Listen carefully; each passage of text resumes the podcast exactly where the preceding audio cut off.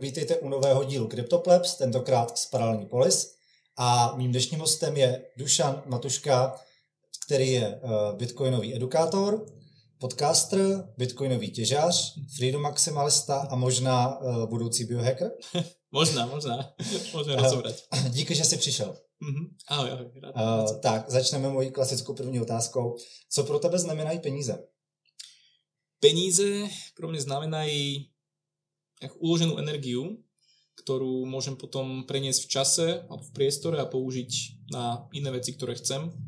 Takže je to pre mňa nejaký nástroj ohodnotenia vecí, ktoré máme okolo seba, nejaký jazyk, jazyk hodnoty, by som to nazval, a nástroj, ktorý pomohol podľa mňa ľudstvo posunúť milovými krokmi vpred, čo týka spolupráce medzi sebou. Mm-hmm. Sú podľa teba Bitcoin peníze? Nebo ty správne peníze? Podľa mňa sú to tie najlepšie peniaze, ktoré sme zatiaľ Aha. našli. A to zatiaľ hovorím teda zatiaľ, uvidíme, že či niečo lepšie príde. A z toho, z toho môjho štúdia počas tých nejakých 5 rokov mi to príde, že toto sú tie najlepšie peniaze, lebo je to nejaký ten ďalší evolučný krok v peniazoch a vidím to ako na dlhé, možno stáročia, ako to, čo vieme používať. Ak teda sa zatiaľ bavíme len o planete Zem a možno nie o nejakom obývaní solárnej alebo teda slnečnej sústavy a ďalej, tak tam už možno ten Bitcoin nebude až tak mm-hmm. dobre fungovať. Mm-hmm. Stovky let, to je zajímavé, k tomu se určitě dostaneme. Ty jsi si dal za cíl onboardovat 100 milionů lidí do Bitcoinu do roku 2030. Uh, jak to probíhá? Uh, vždy, keď sa ma na to niekto opýta, tak hovorím, že spolieham sa na silu exponenciálnej funkcie a teda a tvrdím, že tie najväčšie čísla prídu tie posledné dva roky. Takže prebieha, pre, prebieha to tak, že aktuálne teraz budujeme skôr tú infraštruktúru na to, aby sme mohli financovať tú edukáciu a aby sme mohli v podstate, aby sme mali nastavené celé tie procesy.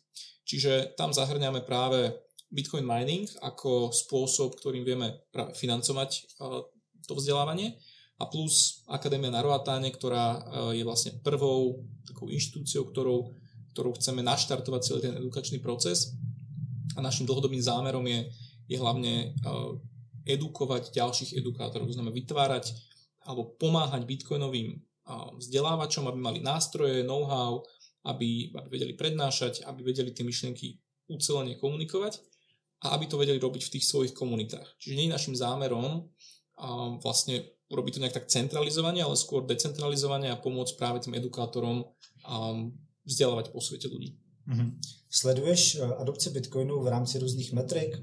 Respektive uh, třeba když se podíváme, jakým způsobem se vyvíjel internet od roku nevím, 2000 do roku 2010, tak jak tam vlastně exponenciálně rostl počet těch uživatelů, dostali jsme se k nějakým miliardám.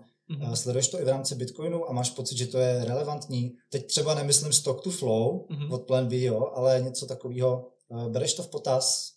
Mm, vieš čo, pozerám sa na to, aj tie, aj tie krivky si sledujem. Akurát dneska som pozeral, že uh, vlastne dneska je Bitcoin pri tej adopcii zhruba tam, kde bol internet v 97. Mm. A je to okolo 140 miliónov ľudí, ktorí už sa dotkli Bitcoinu. A, a tá internet dneska je už nejak okolo 3 miliard a viac.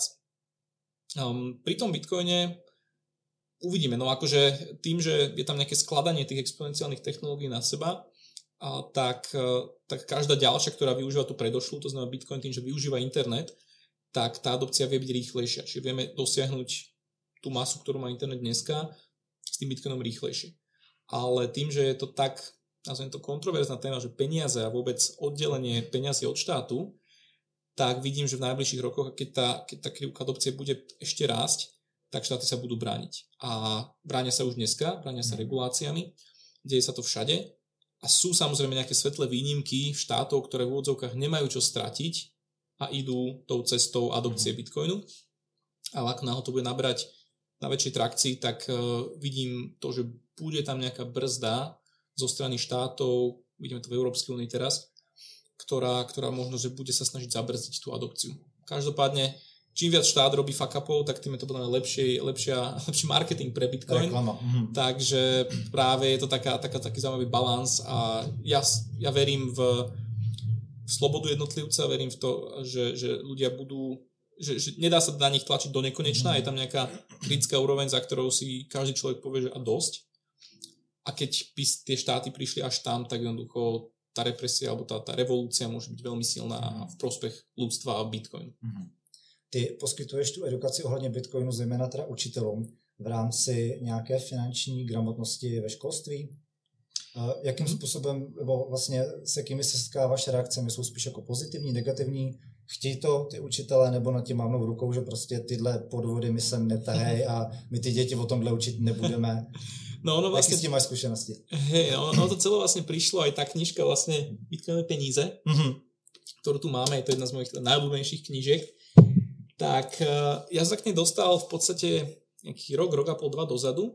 A to bolo vtedy, keď sa moja kamarátka, ktorá je učiteľka, tak sa ma opýtala, že počuť, že dušky, decka sa nás pýtajú o Bitcoine, my im nevieme, čo, nemáme im čo povedať, učiteľia nemajú materiál, že daj nám niečo k dispozícii. No a ja som nič nepoznal vtedy. Tak som začal hľadať na Twitteri a kade tade, že čo by mohol byť ten materiál pre nich. No a vtedy mi jeden kamarát napísal, že pozri dušky, že tu je takáto knižka, prečítaj si ju a možno to bude dobre.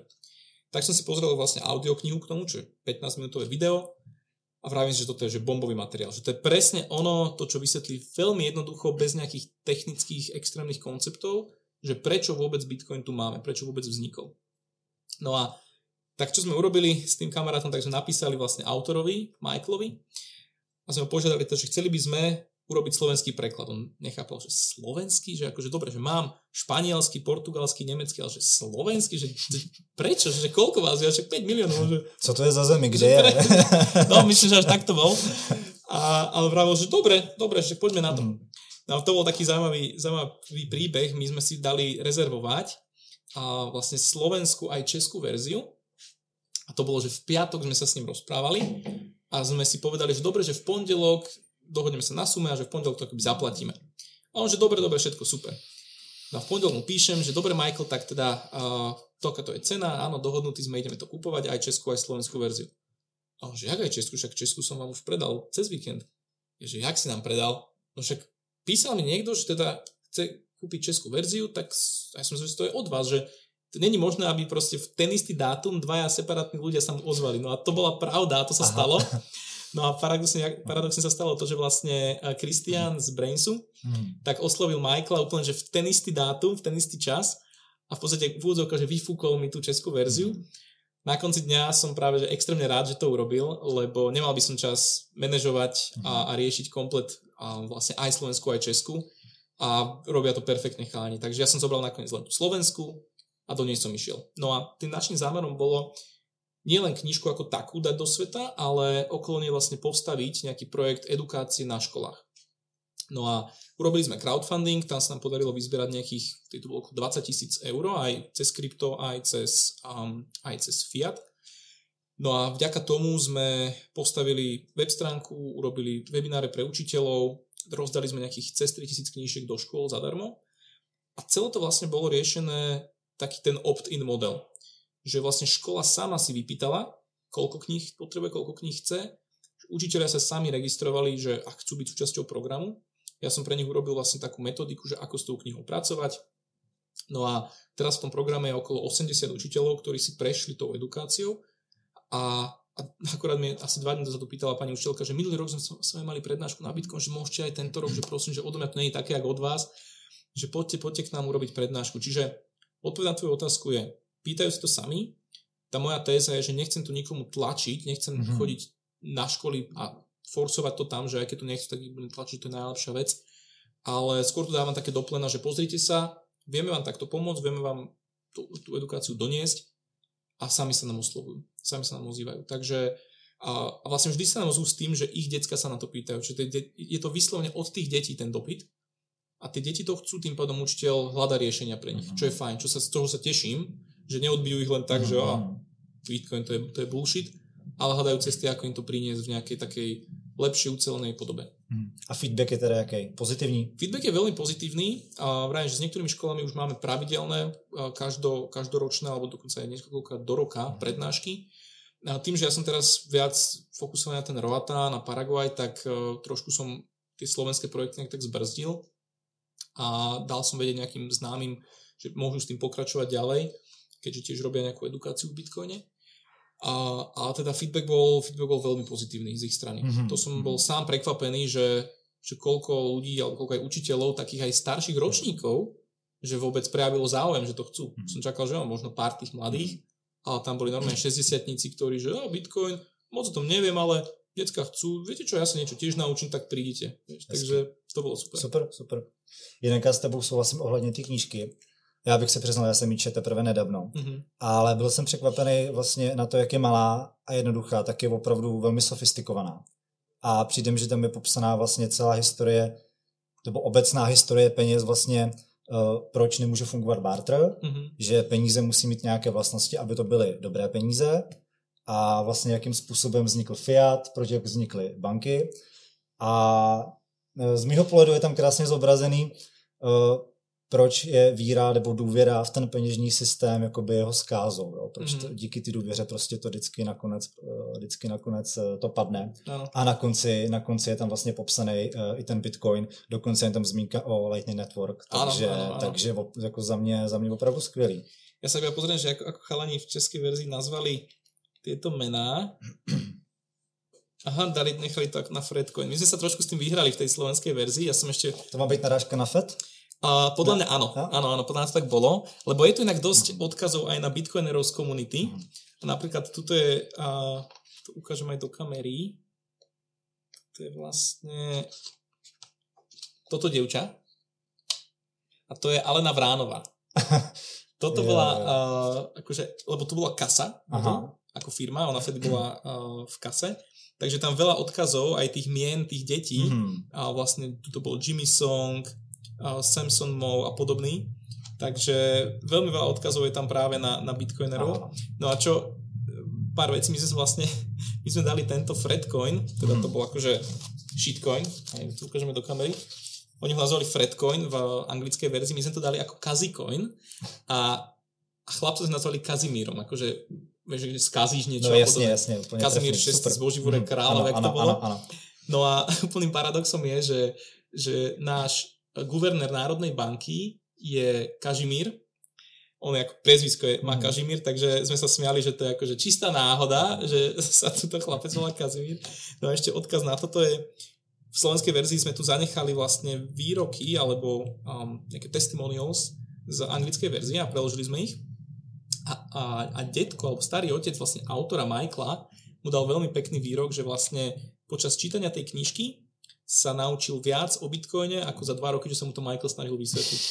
Takže toto, ten výrok sme tu nechali ako referenciu Aha. a naozaj mnohí ľudia mi toto povedali k tomu, že, že tak knižka im konečne tak otvorila oči, že aha, tak preto to Bitcoin máme. Toto je ten dôvod, prečo vznikol. Mhm. A už keď vieš prečo, tak ty, ty vlastnosti už potom aha. oveľa ľahšie sa ti učia.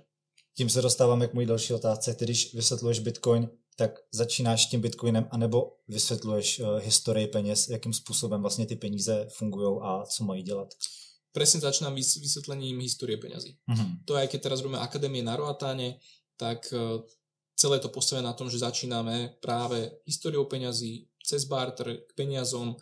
Rád hovorím príbeh o Jab ostrove z, uh-huh. z Mikronézie.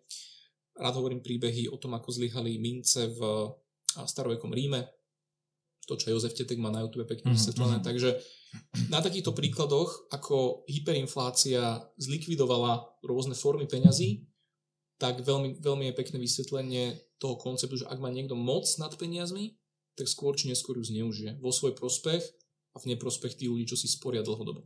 A toto je akoby taká tá jedna téza, ktorá, ktorú nám ukazuje tá história peňazí. Takže um, určite začínám vždy s tým, no a potom ten Bitcoin ľudia oveľa jednoduchšie porozumejú. Mm-hmm. My jsme si možná na tohle už trošku odpověděli, ale co je podle tebe největší překážkou uh, k pochopení Bitcoinu obecně v rámci jako veřejnosti? Hmm. Je, to, je, to napří, je to podle tebe generační záležitost? Protože, co si budeme povědat, ten Bitcoin je i technicky uh, takový jako těžší, že jo, a ne každý úplně rozumí uh, plácnu QR kódu mm-hmm. a vůbec eh, netuší, jak to funguje a přijde mu divný, že to lítá někde mm-hmm. jako po síti a že tam do toho dá peníze. Myslíš si, že vlastně to je, ten, to je, je to jeden z těch problémů, nebo je to jenom ta nevědomost ohledně právě těch peněz? Vieš čo, viacero vecí, ako v prvom rade mi príde to, že, že dlhodobo sa na škole o peniazech neučí, mhm. čo má pre možno niektorých ľudí, tak zakonšpirujem, tak poviem, má to pre mnoho e, ľudí možno aj výhodu, že bežná populácia nevie o peniazoch až tak veľa, lebo keby vedela, tak možno to sú iné revolúcie. Takže v prvom rade si myslím, že školstvo alebo vzdelávací systém nepodporuje to, aby ľudia sa zamýšľali nad tým, či peniaze majú byť v správe štátu, alebo teda by mohli fungovať aj bez neho. Myslím si, že globálne sme naučení o tom, že musíme mať centrálne banky, musíme mať štát, ktorý má na starosti peniaze, že toto je status quo, tak to má byť. A preto ten Bitcoin prichádza ako niečo, na čo človek pozerá veľmi skepticky, že počkaj, počkaj, toto, toto narúša môj, moje presvedčenie, môj status quo, že peniaze ale majú byť v rukách štátu. Takže vôbec akoby túto škrupinu rozbiť tej dôvery v štát a takej tej prehnanej, že ho tu musíme mať a že štát musí riešiť peniaze, tak, tak toto je extrémne náročné. A keď už to raz rozbiješ, tak už potom to ide veľmi jednoducho. Už, už ti to docvakne, že, že vlastne však peniaze vedia fungovať bez štátu a veľmi mm. dobre. Není tam podľa mňa ten, ten technický aspekt toho, že je to technicky náročné, lebo vieš, aj internet používajú starí ľudia a nerozumejú, ako fungujú pakety možno ani mnoho mladých ľudí nerozumie, ako funguje paket, ale otvorí si, otvorí si Instagram, otvorí si Facebook a funguje s ním. Určitě a tam je to na pár kliků, když to chce si koupit bitcoin, no, tak si stáhni peněženku, ulož si někam si, tady si to zapiš, v lepším případě udělej si šamir, teď jdi někam na burzu, kup si bitcoin, a nebo jdi někam na ulici a kup si to, mm-hmm. kup si to od někoho, jo, to je, tak, uh, je tam hrozně těch transakčních nákladů, který prostě podle mě ta určitá generace jako na to koukne ale vůbec. Jo. Prostě je mi s tím pokoj. Súhlasím, že ešte stále sme v, to, v tom režime, že ak to chceš robiť dobre a súkromne, tak je to náročnejšie. Mm. Ak ti na súkromí nezáleží a KYC ti je úplne jedno, tak robíš to na pár klikov, ale mm. zase Bitcoin, není Bitcoin ako Bitcoin v tomto smere, aha, hej? Aha. Alebo ten človek nevie, že o čo prichádza tým, že sa na tej burze registruje. Takže áno, že stále je to relatívne, relatívne náročnejšie ako možno s tým Fiatom robiť, ktorý už tu máme implementovaný všade. Ale je to čisto iba o takej motivácii človeka, že ak, ak človek je už nasraný z toho, ako finančný systém funguje, ak, ak je nasraný z toho, že banka má pod kontrolou jeho peniaze, tak potom akékoľvek technické náročnosti idú bokom a ten človek proste ide. A mám klientov, ktorí majú 60, dokonca na 73 ročného klienta, ktorý chudák akože ťažko už robí s telefónom, není to pre neho úplne intuitívne, ale má takú averziu voči štátu, bankám a všetkým, že povedal si, že on sa o tom Bitcoine naučí a on ho bude učiť ďalej svojich rovesníkov a to je pre mňa akože veľmi obdivuhodné. Takže je to čisté o takom, že, že, že kde je tá tvoja hranica, keď si už povieš, tak teraz už cez všetky možné prekážky idem sa o tom naučiť a idem nájsť, ako tie peniaze riešiť inak, ako mať ich pod kontrolou a podobne. Mhm. Jinak eh, tvoje edukace probíhá už za hranicemi, nejenom vlastně na Slovensku, mm. v Česku. Ale, bratáně, a ty už si na to tady narazil, eh, že jste tam založili vlastně nadaci Amity Age, říkám to správně. Tak, je to vlastně... Tak, co ano. to je a co znamená, co znamená to jméno? Co znamená to jméno, no to je taká zaujímavá Co to je, jak to funguje a proč? My, my sme vlastne, začali sme minulý rok, niekedy rok a pol dozadu cca, sme začali ťažiť Bitcoin s kolegom. A ten náš dlhodobý zámer bol, že ťažiť Bitcoin k tomu, aby sme potom tie tie, tie, ten vyťažený bitcoin používali práve na tú edukáciu a na to dosiahnutie tých 100 miliónov jedného dňa. No a zamýšľali sme sa, sedávali sme tak u mňa v kuchyni a sme tak brainstormovali, že vlastne, čo ten bitcoin pre nás znamená, že keď sme chceli urobiť nejakú že firmu a brand, ktorý má prežiť dlhú, dlhú dobu, tak sme spravili, že, že čo ten bitcoin pre nás znamená. A prišli sme k tomu, že bitcoin je pre nás nejaký nástroj spolupráce ľudstva medzi sebou, ktorý vlastne inak dokáže utužiť tie kontakty, dokáže, dokáže pozvihnúť ľudstvo k tomu, aby vedelo lepšie kooperovať medzi sebou, lebo keď máme rôzne meny, rôzne menové politiky, tak je to komplexnejšie. To je, keby sme mali rôzne jazyky alebo rôzne dĺžkové miery, váhové miery. Hej, proste peniaze majú byť o vyjadrení hodnoty, ako nástroj na vyjadrenie hodnoty, takisto ako mám meter na vyjadrenie dĺžky a podobne. Čím menej tých jednotiek, tak je to jednoduchšie. Keby každý štát mal mať svoj meter, tak je to extrémne komplikované. Takže vlastne vždy sa nám to točilo to slovo nejaká spolupráca, spolupatričnosť a kooperácia. No a podstate slovo emity, ja som ho predtým nepoznal, v angličtine znamená práve také archaické slovo a znamená, znamená fellowship alebo friendship, čiže akože priateľstvo, spolupráca. No a ten age je vlastne, emity age hovorí o tom, že chceme priniesť vďaka Bitcoinu práve tú dobu, tú éru tej spolupatričnosti. Mm-hmm. Takže emity age je, je práve vyjadrenie toho, čo ten Bitcoin pre nás znamená, čo tým chceme priniesť. No a plus sme si povedali, že tak na tej ceste edukácie chceme mať nejakého maskota, ktorý bude sprevádzať tých ľudí. No a tak sme vlastne vytvorili a, takú postavičku, má taký japonský look s takými očkami MTH a je to vlastne Emity Nakamoto, je to Satoshiho vnúčka. Jo. Takže toto, toto sme sa trošku tak s tým pohrali a, a sme si tak povedali, že tak kto by mohol vedieť viac o Bitcoin než Satoshiho vnúčka. Takže ona je, ona je tá, teda naša Emity Nakamoto, ktorá akože bude tých ľudí mhm. sprevádzať na tej ceste. A chceli sme vlastne brand, ktorý nebude pripomínať Bitcoin, ktorý vlastne nebude mať slovičke, slovičku bit v tom názve, alebo coin, alebo niečo s tým spoločné, ale že to bude úplne na prvý pohľad, že to nemá nič spoločné s Bitcoinom, a to bol náš nejaký taký zámer, mm-hmm. takže to sme akože riešili. Čiže máme tu Emity Nakamoto, Emity Age, no a vlastne Emity Age má dve nohy a to jedna je Emity Age Mining, čo je vlastne teda práve naša ťažba a, a projekt ťažby Bitcoinu v Paraguaji, ktorý teda tak aj pre európskych minerov budeme nejakým spôsobom sprostredkovať. No a druhá tá hlavná noha je vlastne Age Academy, čo je tá edukačná časť, čo je vlastne naša akadémia na Roatáne. Mm-hmm. Uh, proč ste si vybrali zrovna Roatán? No to je tiež, to je úplná náhoda. Pri mne je to úplná náhoda, jak som sa tam dostal. Jeden z našich klientov, ktorý, ktorý s nami ťažil Bitcoin, Robčo, tak, tak mi jedného dňa napísal, že počuj dušky, že idem teraz na Roatán a je tu krásne, aj poslal mi fotky. A ja, že preboha, že kde to? Ja som bol normálne, že je to Ázia, je to Afrika, že v živote som o tom nepočul. A že nie, nie, že Karibský ostrov. Že je tu krásne. Až neuveríš, že druhá najväčšia komunita po Američanoch sú Česi. Ja že, prosím, čo tam Česi robia? Normálne som nechápal. No a potom povedal, že bol tam český pivovár, že je tam česká vesnica, že je tam česká hospoda, tak ja že OK, tak toto musím vidieť na vlastné oči. No tak sme vlastne tento rok s mojou priateľkou a s kolegom a s jeho rodinou sme vyštartovali na objavnú cestu do Karibiku na Roatan. No a prišli sme tam a je to vlastne Honduraský ostrov, Honduras je v Strednej Amerike, a je to ostrov, ktorý je od Hondurasu zhruba nejakých 60-70 km vzdialený. Je taký krátky, taký banán, má na dĺžku nejakých 60 km, na šírku nejakých 6, 7, 8 max. Čiže naozaj je to taký, taký, taký banánik. A teda patrí Hondurasu, bola to bývalá britská kolónia. No a prišli sme tam a je tam krásne, je to celý zelený ostrov, iba nejakých 10% ostrova je zastávaného. Čiže máš to fakt, že karibská džungla, tropický prales.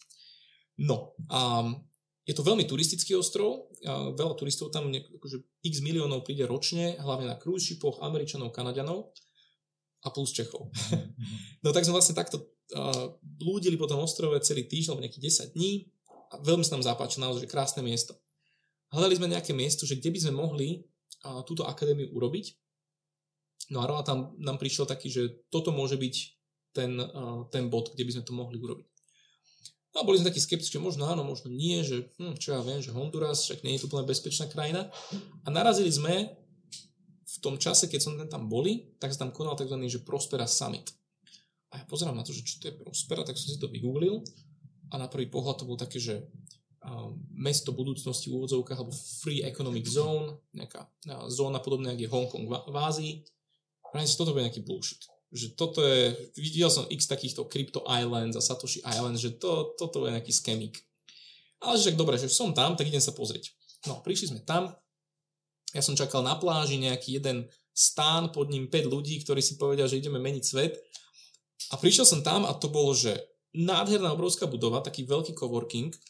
Vedľa sa stavala taká továreň na, na výrobu um, v podstate stavebných materiálov z dreva, ďalej boli už základy na nejakú akože väžu postavenú. Ja pozerám, že to kde som preboha? Že to už není iba na papiere, že to už je v realite. No a tak, tak som tam pospoznával kopec ľudí, veľa krypto ľudí tam bolo z celého sveta. No a mali sme tam možnosť vlastne odprezentovať nejaké nápady, ktoré by sme mohli realizovať v tej, v tej prospere. Tak ja vtedy, že dobre, že poviem im o nejakom tom našom nápade, že chcem urobiť akadémiu. Tak som im to tam predniesol, som im povedal tu aj práve, že myšlienka pochádza z Polis, takže aj som Česku a Slovensku Polis odprezentoval. A im sa to veľmi zapáčilo, lebo vlastne v Prospere je Bitcoin a možnosť platby v Bitcoine aj za dane a všetko možné. A plus neplatíš tam z neho kapitálové uh, capital gains, čiže dane. No a im sa to veľmi zapáčilo, tá myšlienka vraveli, že dušky, ak chceš, tak od júla tu bude k dispozícii budova, kde to môžeš celé začať realizovať a budeš mať našu plnú podporu. Ja, že wow, sme na tým akože dlho premýšľali s priateľkou, že či ísť do toho, neísť do toho, že dosť to výrazne zmení náš život, lebo budeme sa tam musieť nejak presťahovať na čas.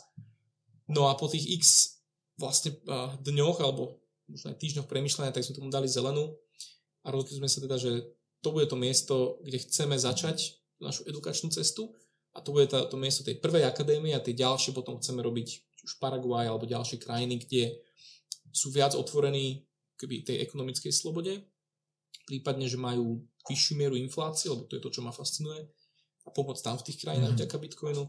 Takže, takže toto bola tá cesta na Roatan. Čiže naozaj veľká náhoda, že som vôbec išiel na ten Prospera Summit, alebo že som išiel na Roatan. Potom ten Prospera Summit to bolo také, že idem, neidem, ale že dobre, že potom sa budem potápať, idem sa tam pozrieť na chvíľu. Takže proste som sa tam objavil.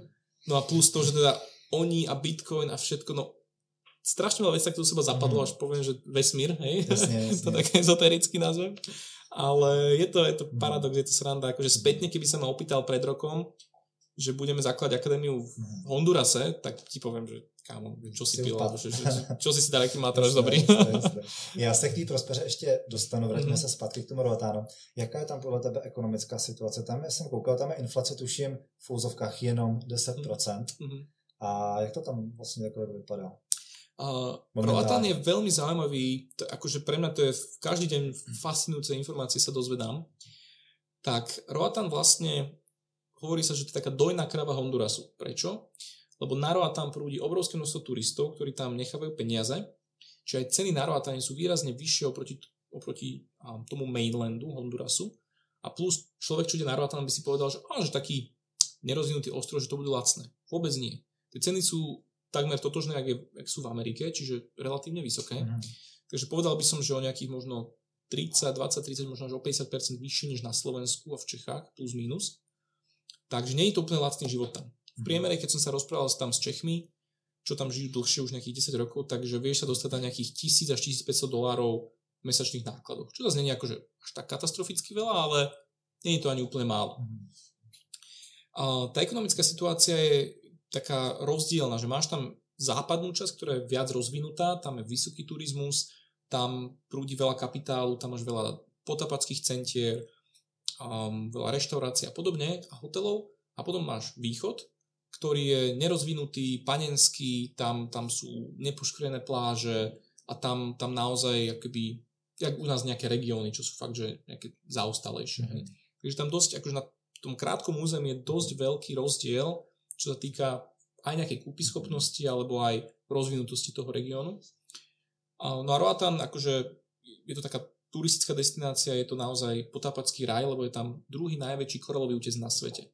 Takže pre potápačov je to že úplne akože raj na zemi. Uh-huh. No a tá ekonomická situácia plus um, majú tam Lempiru Hondurasku, čo je vlastne jednak jednej s českou korunou. Mm-hmm. Čiže Čechom sa tam super žije, lebo oni idú do obchodu a presne vedia, čo čo stojí a vedia si spočítať, že áno, to je toľko, to je toľko. Ja si musím vždy do dolárov nejak konvertovať, ale dá sa tam platiť aj v dolári, dá sa tam platiť v lempirách. Lempira tam stráca pomaličky hodnotu, čiže akože tá má vyššiu infláciu, ale ten dolár akože drží si tam, aj tie ceny sa až tak nemenia v doláru. To som sa chtěl právě zeptat, jestli ty lidi platí spíš tím dolarem, anebo používají tu lempiru. Voči, po čem je tam ako väčší dopyt? Vieš čo, um, je to také pol na pol. No tým, že Amíci tam nosia tie doláre, tak tie doláre cirkulujú, bežne ním vieš zaplatiť uh-huh. kdekoľvek, ale dávajú si lokálci veľký pozor, lebo nemôžeš ho mať poškodený ten dolár. Ako náhle by si mal bankovku milimeter na ten, tak ju nezoberú od teba. Takže když vytáhnu filmovou zmuchlanou prostě bankovku, tak... Ne, Absolutne ne, nezoberú. Aha. Ale lempíra môže byť dolepená, počas som mal na lempíre normálne napísaný nákupný zoznam po španielsky cez celú takto lempírovku No má jedna lempirovka, to máš ak tú jednu korunu, vieš, proste, že žiadna hodnota. A norma je, že túto maslo, mlieko, norma je, že celá zapísaná, že dobre, tak sa tak akože s, malými, s malou dušičkou si zoberete, jasné, dávaj, vieš, že není problém. Lempira môže byť totálne zlikvidovaná, dolár nemôže byť dotknutý, lebo tam akože Honduras e, je dosť známy tým, že teda fungujú tam drogy, lebo majú obe pobrežia, aj Pacifik, aj Atlantik, teda aj to Karibské more a tým pádom tam funguje pašovanie kokainu, čiže dávajú si veľký pozor, že aké peniaze zoberú. 20 dolárovky napríklad, s tým majú väčší problém než s inými, lebo 20 dolárovky sú najkokainovejšie peniaze. No a preto vlastne neberú poškodené, lebo to si môžu povedať, že, á, že to je z drogovej činnosti. Mm-hmm. Takže len panenské čistučke ti zoberú. No. Takže zameniteľnosť nefunguje. Ne, fungibility tam veľmi... Ne, není. Zajímavý. A jak tam jsou uh, podle tebe lidi s bankovními účty? Jsou tam jakým způsobem je vlastně tam fungují ty ty bankovní účty, jsou tam lidi s bankovním účtem nebo i bez bankovního účtu.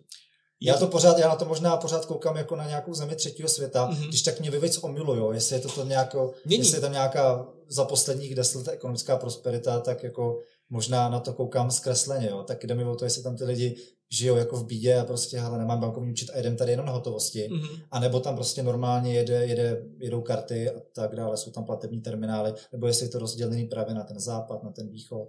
Je tam, znova je to také veľmi, veľmi veľké kontrasty Aha. sú tam. Sú tam komunity, ktoré fungujú takmer výhradne na, na hotovosti a nemajú vôbec akože, ani neriešia bankové účty, lebo fungujú tam na keši. Ale za st- väčšina obchodov a tým, že veľa majiteľov sú Američania tých obchodov, tak funguje normálne bez problémov, či zoberú karty.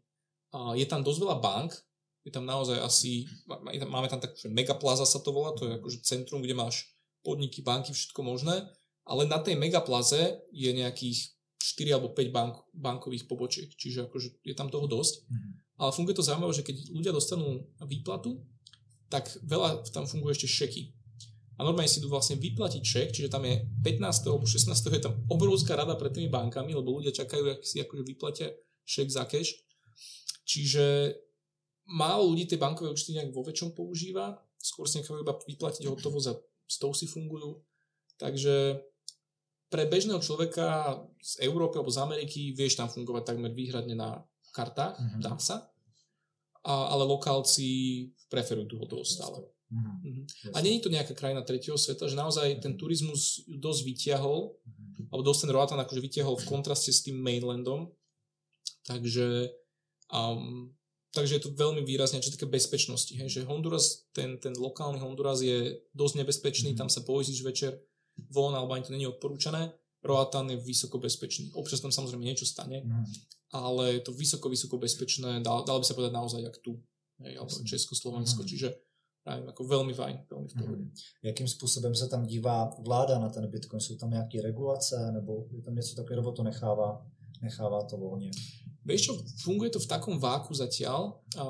Spoznal som sa tam vlastne s chlapíkom, ktorý prevádzkuje ATM v Hondurase. A tie boli len čerstvo urobené. Oni boli vlastne, minulý rok v auguste bolo prvé ATM v Hondurase, už je tam nejakých 5. No a on ide, on ide full KYC, on ide akože total full compliance, za čo som ho trošku akože uh, disoval, vie, že kámo, tak akože trošku anarchie do toho vlož, mm. keď si bitcoiner. A on je taký, no akože je z toho taký mierne vystráchaný, že čo tie banky by urobili, alebo čo vláda. Uh-huh. Čiže on ide taký full compliance. A u nás v Prospere to ATM, čo teraz budeme zakladať, alebo teda už tam je, tak to je vlastne bez KYC. To je akože super, lebo v Prospere nemusíme to KYC robiť, tým, že je to nejaká špeciálna zóna, o tom si ale povieme. No a keď som sa ho pýtal práve na tie regulácie, tak on vravel, že no, není nič úplne explicitne, že ako sa to má zdaňovať, ako to má byť, ale tak inšpirujeme sa, jak to je v Európe, v Amerike, v Guatemala a tak ďalej. Čiže akože zbierajú to know-how z okolitých krajín, ale Honduras ako taký nemá nejakú ucelenú kryptolegislatívu. Čo je zaujímavé a čo bolo pre mňa úplne prekvapivé, že uh, vlastne nedaleko od hlavného mesta, od Tegucigalpy, je malé mestečko Santa Lucia, ktoré pred troma mesiacmi bolo v novinách v celom Hondurase, že kryptomesto, alebo teda bitcoinové mesto v Hondurase. Pozerám, že to jak sa udialo. Mm-hmm. No a zrazu vlastne v spolupráci s lokálnou burzou, čo, čo je z Guatemaly, tak urobili tam projekt, kde vzdelávajú takisto tých uh, merchantov a plus už 60 biznisov tam akceptuje Bitcoin. Ja som bol, že wow, že musím sa tam ísť pozrieť. Takže teraz, ak sa tam vrátim, vlastne a v januári, tak budem si robiť, robiť taký trip Salvador, Guatemala, pôjdeme do tej Santa Lucie pozrieť, nech sa inšpirujem, že ako tam oni robia, nech si vymeníme nejak skúsenosti. Takže dejú sa tam tieto veci, ale vláda ako taká je zatiaľ taká, že nejak vo váku to drží. Mhm. Prezidentka nová je skôr taká socialisticky ladená, čiže tá není zatiaľ veľmi pro krypto, ale čo som počul zase nejaké uh, fámy, Takže veľmi je pre ňu vzorom Bukele z, akože zo Salvadoru v tom, že mm. OK, Bitcoin, Bitcoin, tak že nejak sa jej akože otvárajú dimenzie, že možno s tým Bitcoinem začne viac robiť, takže hmm, uvidíme. uvidíme. Mm-hmm. Chtěl jsem se právě zeptat, uh, jestli jsi se někdy setkal s tím, že by někdo přijímal Bitcoin právě mimo tu Prosperu, kde se mm-hmm. to teda, kde se tím platí normálně, tak jestli, jaká je ochota lidí jako obecně přijímat ten Bitcoin, jestli jsi se s ním právě někdy setkal. A teď jsi mi vlastně teda řekl, že budeš zkoušet tyhle, mm-hmm. tyto příklady Ale zatím, co jsi tam byl, jako tak někdo, někdo eh, berou tam bitcoiny někde v nějakých no, obchodech takhle. Jasné. Jo, je tam, je tam potom ten dopyt. My sme vlastne onboardovali do dnešného dňa, odkedy sme prišli v tom júli, sme onboardovali 30 biznisov a z toho veľká väčšina, 90% je mimo Prospery. Čiže to je priamo len na Roatáne. A to sú od kaviarní, reštaurácií cez um, charities, čiže normálne charity, dve berú. Um, ďalej tam máme prenajímateľa automobilov, potom uh, vape shop, čo predáva vaporizéry, čiže všemožné biznisy. A tá terka, čo robí Kerky tam 15 rokov, tak normálne akože príjma Bitcoin. A to je, to je úplná anarchistka, akože mm-hmm. bombová ženská. Takže väčšina z tých biznisov sú práve mimo Prospery a na ten Bitcoin sú z môjho prekvapenia, ale na moje prekvapenie sú veľmi otvorení. Jednak preto, že vedľa aj Salvadora vidia, že to funguje. Po druhé, stále je tam veľa ľudí na hotovosti Zároveň napríklad onboardovali sme tam jednu pani, ktorá má, um, ktorá má pizzeriu, tam je asi najlepšia pizzeria na Roatane. A dva týždne potom, čo sme za ňou prišli, dva týždne predtým, ako sme za ňou prišli, tak práve ju vykradli. Ale normálne, že za bieleho dňa so zbraňou proste tam nabehli týpci v deň výplat, čiže tam mali najviac hotovosti a normálne akože ich vykradli, proste týpek zbraň pri hlave, normálne musel otvoriť safe, čiže akože dosť nepríjemná skúsenosť. No a oni povedali, že oni plánujú zrušiť komplet cash a ísť totálne cashless. A práve preto ten Bitcoin boli veľmi akože, pre, mm. zaujatý tým a pravili, že toto je akože to, čo chcú mať. Mm. Popri kartách, popri PayPali mm. a mhm. podobne. Čiže sú veľmi preto otvorení. Komukoľvek sme povedali o Bitcoine, tak snať 95% reakcií bolo počul som o tom, neviem ešte, ako to funguje, chcem sa o tom naučiť, povedzte mi, kde sa naučím viac. A my sme povedali, zakladáme akadémiu, dobehnite. Oni, že perfektné, prídem. Takže to bola akože väčšina reakcií. A naozaj som tam onboardoval, bola tam pani, ktorá predáva tiež 10 rokov, 15 rokov predáva na Roatáne repelenty proti komárom a muškám. A bola na takom bazáre a tak sme sa za ňou prišli, teda, že si to chceme kúpiť, ale že len za Bitcoin. A ona, že Bitcoin, Bitcoin, že to už ide počula, že môže, možno dobre. A dal som jej takú vlastne možnosť na výber, že, že ja si to kúpim len za Bitcoin, ale dávam potom možnosť, že koľkoľvek peňazí z toho, čo vám zaplatím, mi môžete poslať naspäť, cez ten Lightning Network a ja vám dám doláre za to. Ono, že cool, dobre. Tak stalo to 10 dolárov, tak som normálne založil do Satoshi rýchlo, poslal som jej, vysvetlil som jej základy a ona potom, že no dobre, tak polovičku vlastne si dám vyplatiť v dolároch. Takže poslal mi 5 dolárov naspäť, ja som dal 5 dolárov akože bankovku, vysmiata. A potom sme sa stretli asi 3 týždne na to a ona, že Dušan, že o tom Bitcoine, že akorát to narastlo vtedy trošku, vieš. Takže potrebujem sa, že chcem sa o to naučiť viac, že prídem na prednášku a tak takže bola veľmi zlatá. Čiže naozaj onboardujeme ľudí od úplne, že najmenších podnikateľov, čo, čo vyrábajú korálky a, a repelenty, až po reštaurácie, car rental companies, naozaj akože rôzne, rôzne. Máme teraz vlastne cieľ do konca do polky novembra vlastne 50 biznisov mať onboardovaných tam. Super, takže Bitcoin na Rotáne funguje tak. a jede. Náš, náš dlhodobý zámer je urobiť Roatan ako Bitcoinový ostrov Karibiku, takže na tom pracujeme teraz. Paráda, paráda. Ty jsi ještě zmiňoval, eh, kolik je na Rotáně vlastně Čechů, že tam je nějaká ta česká komunita. Mm-hmm. A já tuším, že ty tam jsou především kvůli nemovitostem, že? Je, jaký tam je trh s těmi nemovitostmi? Já vím, že mm-hmm. to se řešilo nějak dva, tři roky naspátek, vlastně ještě před krizí, že možná na začátku krize, že jako na Roatáně jsou velice výhodné eh, pozemky ke koupi mm-hmm. a mhm. že, že by vlastně, že tam hodně lidí si právě kupují na tu investici. Mm-hmm. Tak je to tam takhle jako rozšířený? Je to tam veľmi rozšírené a bol som tam s jedným realiťákom, ktorý je najúspešnejší realiťák v Hondurase, on prišiel z Ameriky a on predáva nehnuteľnosti a pozemky každé 3 dní predá jeden v priemere. Uh-huh. Čiže akože on to sype extrémne. Veľký, veľký boom je tam po výstavbe, veľa Američanov teraz stavia vo veľkom, no a Česi, čo sú tam, tak napríklad Kuba, tak ten už tam stavia 15 rokov a postavil takmer celú Českú vesnicu. Naozaj Takmer všetky domy, čo sú tam, tak postavil on, veľmi šikovný chlap. Potom je tam Peťo, ktorý tiež z druhú stranu če, uh, vlastne Českej vesnice stavia. Čiže Češi sú veľmi šikovní práve v tej výstavbe, donesú si aj svojich ľudí a to know-how majú výborné. No a už si ich vlastne volajú aj na iné projekty, aby im pomáhali, lebo ten honduránsky štandard nie je úplne ideálny. Oni tam na to nemajú veľmi dobré školy a elektriku robia tak sou-sou, že ti ešte aj vyhorí dom pomaly. Takže skôr sa chcú spolahnúť na či už Američanov alebo nejakých iných zručnejších mhm. um, robotníkov. Ceny tam veľmi výrazne narastli. A bavil som sa s Mariankou Seleckou, oni tam boli v 2017, s Vitom Jedličkom paradoxne. Mm-hmm. a vtedy mi vravela, že pozrela nejaký pozemok aj s malým domčekom, že tam stalo nejakých 60 tisíc, ak sa dobre pamätám, vravela. No teraz pozemok ťa vyjde 60 tisíc. Menší, hej? Od, od 40 možno a vyššie. 100-150 sú. Čiže je tam veľký boom, ceny veľmi narastajú, ale stavia sa vo veľkom, či už nehnuteľnosti, alebo cesta sa im postavila pred rokom cez celý ostrov. Takže je tam naozaj boom a je to taká v úzovkách, že neobjavená perla Karibiku ešte. Jak je to podle tebe s vlastnickými právy a s, katast- s katastrem nemovitostí? Aby, aby to nebylo takový trošku shady, protože vím, že uh, někdo mi říkal, že kupoval právě pozemek v Albánii, tam se taky teďka jako mm-hmm. hodně kupujou, no a ve finále zjistil, že ten pozemek jako patří dalším třem lidem. Jo. Tak jestli to tam není právě, jak, jak to tam mají zařízený, jestli je to, jestli je to legit.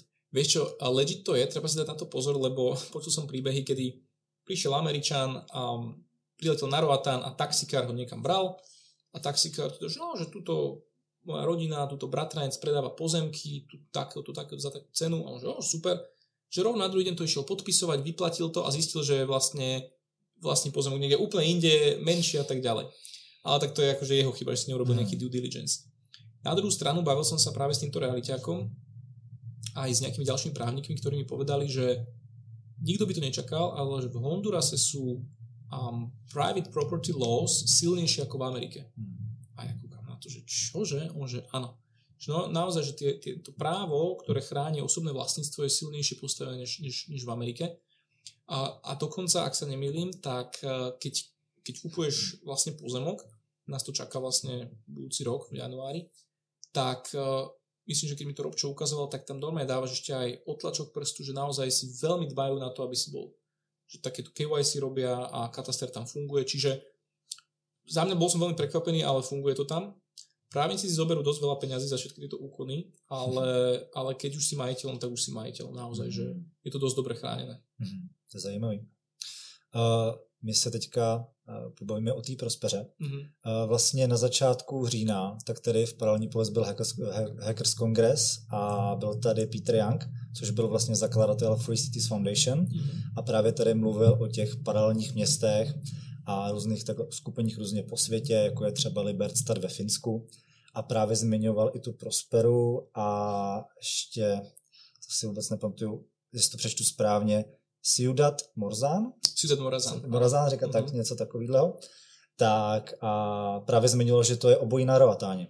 A mě právě uh, jakoby překvapilo, jako, jakým způsobem uh, říkám, pořád tu zemi mám hozenou trošičku jakoby země třetího světa, uh-huh, ale je fakt zajímavé, že v těchto zemích se právě tady ty paralelní společnosti tvoří a moc mě překvapilo, že tam právě máte vlastně tu vaší nadaci, tu Amity Age, a chtěl bych se zeptat, jakým způsobem vlastně tady ta, to paralelní město funguje, jaký tam mm-hmm. jsou jako právní uh, jakoby regulace mm-hmm. a jak moc se to vymezuje vůči těm, vůči těm uh, zákonům vlastně toho, toho ostrova. A jak to tam celý vlastně funguje v té komunitě. Mm-hmm. Ešte upravím vlastne Ciudad Morazán, mm-hmm. to mhm. je uh, mesto, slobodné mesto nie na Roatane, ale v Hondurase. Aha, jo. Čiže na mainlande. A teraz, prečo, prečo Honduras? Prečo si vlastne aj Prospera vybrala Honduras? Um, pred x rokmi um, jeden, jeden chlapík, um, myslím, že sa volá Romeo, alebo Romer, tak uh, urobil na TEDxe prednášku o tom, ako by mohli takéto mesta fungovať. A že vlastne tá budúcnosť takby governance alebo vládnutia je v decentralizácii do menších spoločností, tak ako to bolo v Grécku a podobne. No a traja právnici z Hondurasu si povedali, že aplikujme tieto myšlienky a urobme u nás na Hondurase také právo, ktoré umožní komukoľvek zakladať takéto komunity, takéto slobodné mesta, takéto free trade zóny a umožníme tým ľuďom akoby urobiť to jednoducho a urobiť to u nás, aby sme prilákali zahraničný kapitál. Toto sa celé vzniklo a volá sa to, že ZD. ZD je skrátka Zóna ekonomického rozvoja a zamestnanosti. A vzniklo vlastne právo, ktoré umožňovalo v Hondurase vytvárať takéto ostrovy slobody, to nazvem. To právo bolo minulý rok, dokonca nie, tento rok bolo zrušené, čiže už nové ZDS nemôžu vzniknúť. Za ten čas, odkedy to bolo možné, vznikli tri. Prospera, ako najväčšia, najetablovanejšia, potom Ciudad Morazán a ešte Orchidea. Každá z nich sa sústredí na niečo iné. Orchidea na textil, Ciudad Morazán na také industries, um, alebo priemysel a Prospera na fin- financie, preto aj krypto a um, healthcare, preto aj môžeme sa o tom pobaviť o tom biohackingu, lebo tam sú fakt zaujímavé veci, mm-hmm. čo, sa, čo sa dejú. No a vlastne Prospera ako myšlienka vznikla už veľmi dávno, v 2013, ale oni hľadali, že kde to umiestniť, kde začať vôbec ten projekt tvoriť a, a vytvoriť celú tú štruktúru. Prospera vlastne má byť platforma, aby mohli na, na vznik, alebo governance platforma, kde môžu vznikať práve takéto slobodné ostrovy po svete, nielen v Hondurase. A tá platforma bude umožňovať, aby medzi sebou komunikovali, to, aby celý ten doing business bol veľmi jednoduchý, transparentný, lacný, priehľadný, easy. Takže v Prospere vlastne máš len 3, 3 dane, nič viac. Jedna daň z nehnuteľnosti pri predaji, to je 1%, druhá daň je DPH 2,5% a tretia daň je daň z príjmu, a to je teda pre firmy a pre uh, fyzické osoby. Pre fyzické osoby je to 5% a pre firmy je to 1% z income, income tax. Hej. Takže to sú vlastne všetky dane, čo tam sú. Veľmi jednoduché, veľmi transparentné. Ja keď som teraz vyplňal daňové priznanie za Q3 za tretí kvartál. Zabralo mi to asi 7 minút. Online som to vyklikal, odoslal, vybavené hotovo. Založiť firmu v Prospere 15 minút. Zaplatíš kartou nejakých 100 100 dolárov, akože nejaké fíčko ročné, vybavené. Um, urobiť si rezidenciu 15 minútová záležitosť. Online všetko. Čiže úplná halus je, že šéf, uh, head of product pre prosperácky um, e-governance, tú platformu, alebo tú, ten, ten portál, je head of product pre estonský e-government. A estonský e-government je akože top level hej, vo svete. Mm-hmm. Čiže Prospera, celý ten ich zámer je to všetko zjednodušiť čo najviac, aby prilákali biznisy, ktoré u nich začnú robiť ten biznis a budú mať nízke daňové zaťaženie, budú to transparentné, jednoduché, priehľadné. Vyrejzovali nejakých 120 miliónov dolárov už na celý projekt, ktorý teda išiel, išli do výstavby nehnuteľností, do infraštruktúry a podobne. A jeden z najväčších investorov je vlastne fond Petra Thiela, čo je teda známy bitcoiner, zakladateľ PayPalu a teda oni investovali väčšinu, väčšinu financí. Takže mňa tá prospráva práva aj z tohto zaujala a jeden z hlavných dôvodov, prečo som sa aj rozhodol, že poďme tú akadémiu urobiť v Prospere, o sú nejaké 2-3 dôvody na to. Jeden bol práve to, že ja som sa chcel sústrediť na robenie toho biznisu a to vzdelávanie a nie na boj so štátom a nie na boj s byrokraciou a s reguláciami. A tá prospera vyslovene nás vítala, že chalani, poďte k nám to robiť, lebo máme tu Bitcoin ako legal tender, není to on, to, to, je, to sa volá, že de facto legal tender, nie je to priamy legal tender, lebo nenútia uh, biznisy príjmať Bitcoin, ale oni povedali, nemajme žiadny legal tender, príjmajte si čo chcete. Chcete tradovať v zlate? Nech sa páči. Chcete tradovať v zimbabských, neviem akých shitcoinoch, môžete, nech sa páči. Hmm. A Bitcoin a krypto je tam zároveň hmm. tiež. Ale čo umožňuje, že dane a všetky to poplatky, čo som povedal, umožňujú platiť v kryptomenách a platiť v Bitcoine. Hmm. Takže vlastne oni povedia, áno, kľudne nám tým zaplatte, my to príjmeme bez problému. Takže toto bolo jedno, že nemuseli sme bojovať s tým štátom, vítali, vítali nás tam a zároveň tým, že chcú rozšíriť ten Bitcoin u seba, tak my sme pre nich veľmi dobrý asset, že vieme edukovať tých ľudí v prospere. Druhý dôvod bol, že tí ľudia okolo Prospery a tí zakladatelia sú veľmi libertariánsky orientovaní. Sú to tzv. objectivists, alebo objektivisti. Ak tí, čo čítali uh, Ayn Rand, tak budú vedieť, hej, Atlas Shrugged mhm. Fountainhead, uh-huh. Tak vlastne to je jej filozofický smer, objektivizmus, tak oni vyšli z tohto smeru, alebo teda tie myšlienky Ayn Rand dávajú do praxe. A čo je asi najznámejšia libertariánska univerzita na svete v Guatemala, Francisco Morazan University, tak vnúk zakladateľ tejto univerzity je zakladateľ Prospery, spoluzakladateľ Prospery, mm. Gabriel Delgado, Zaujímavý. perfektný chlap. Takže všetko sa to točí práve okolo týchto myšlienok, okolo myšlienok slobody, čo najnižšej regulácie a toto bolo pre mňa veľmi fascinujúce, že tí ľudia naozaj žijú tie veci, keď ja som s nimi hodinu bavil o Ayn Rand, o Atlas, o Atlas Shrugged a to boli pre mňa akože fascinujúce debaty a som si povedal, že wow, že chcem byť pri týchto ľuďoch a chcem s nimi zdieľať tieto veci a chcem sa podielať na nejakom takomto experimente. Prospera ako taká je stále experiment. Um, Honduras nemá veľmi rád Prosperu, lebo je to vlastne produkt bývalej garnitúry, to tak nazvem, a vlastne nová prezidentka je veľmi socialisticky orientovaná aj proti kapitalizmu, čiže tu je, že ona povie, no tu zahraničné investície, oni nám kradnú pozemky, oni nám to idú rozpredať a naše, našu rodnú hrudu. Zlí kapitalisti. Zlí kapitalisti, presne tak. Takže preto ona zrušila to právo, čiže nové ZD už nemôžu vznikať. A tie, čo vznikli, tie tri, tak majú nejakú dobu, ktorú majú garantovanú slobodu od štátu. A Sudan Morazán a, a Orchidea majú 10 rokov, Prospera má 50 rokov. Lebo v ústave bolo zakotvené, že ty keď tu Z, ak, ak vytvoríš bilaterálne zmluvy s rôznymi inými krajinami, a oni majú krytie, z, z, čo je kafta vlastne americká, majú akože krytie veľmi silné právne, tak vlastne 50 rokov sa, by sa ich nemal, nemôže sa ich Honduras akoby dotknúť. Um, ale teda, že čo bude, ak bude. Ale najľa si prospera vlastne právnikov, ktorí sa súdili už s mnohými krajinami Južnej Ameriky a vyhrali miliardy dolárov. A, takže Honduras vie, že právne nemá navrh, čiže keby sa súdil s Prosperov a zabraňoval im nejak fungovaniu, tak oni si poškodia, že na medzinárodnej úrovni, že extrémne. A oni vedia, že to nemôžu urobiť.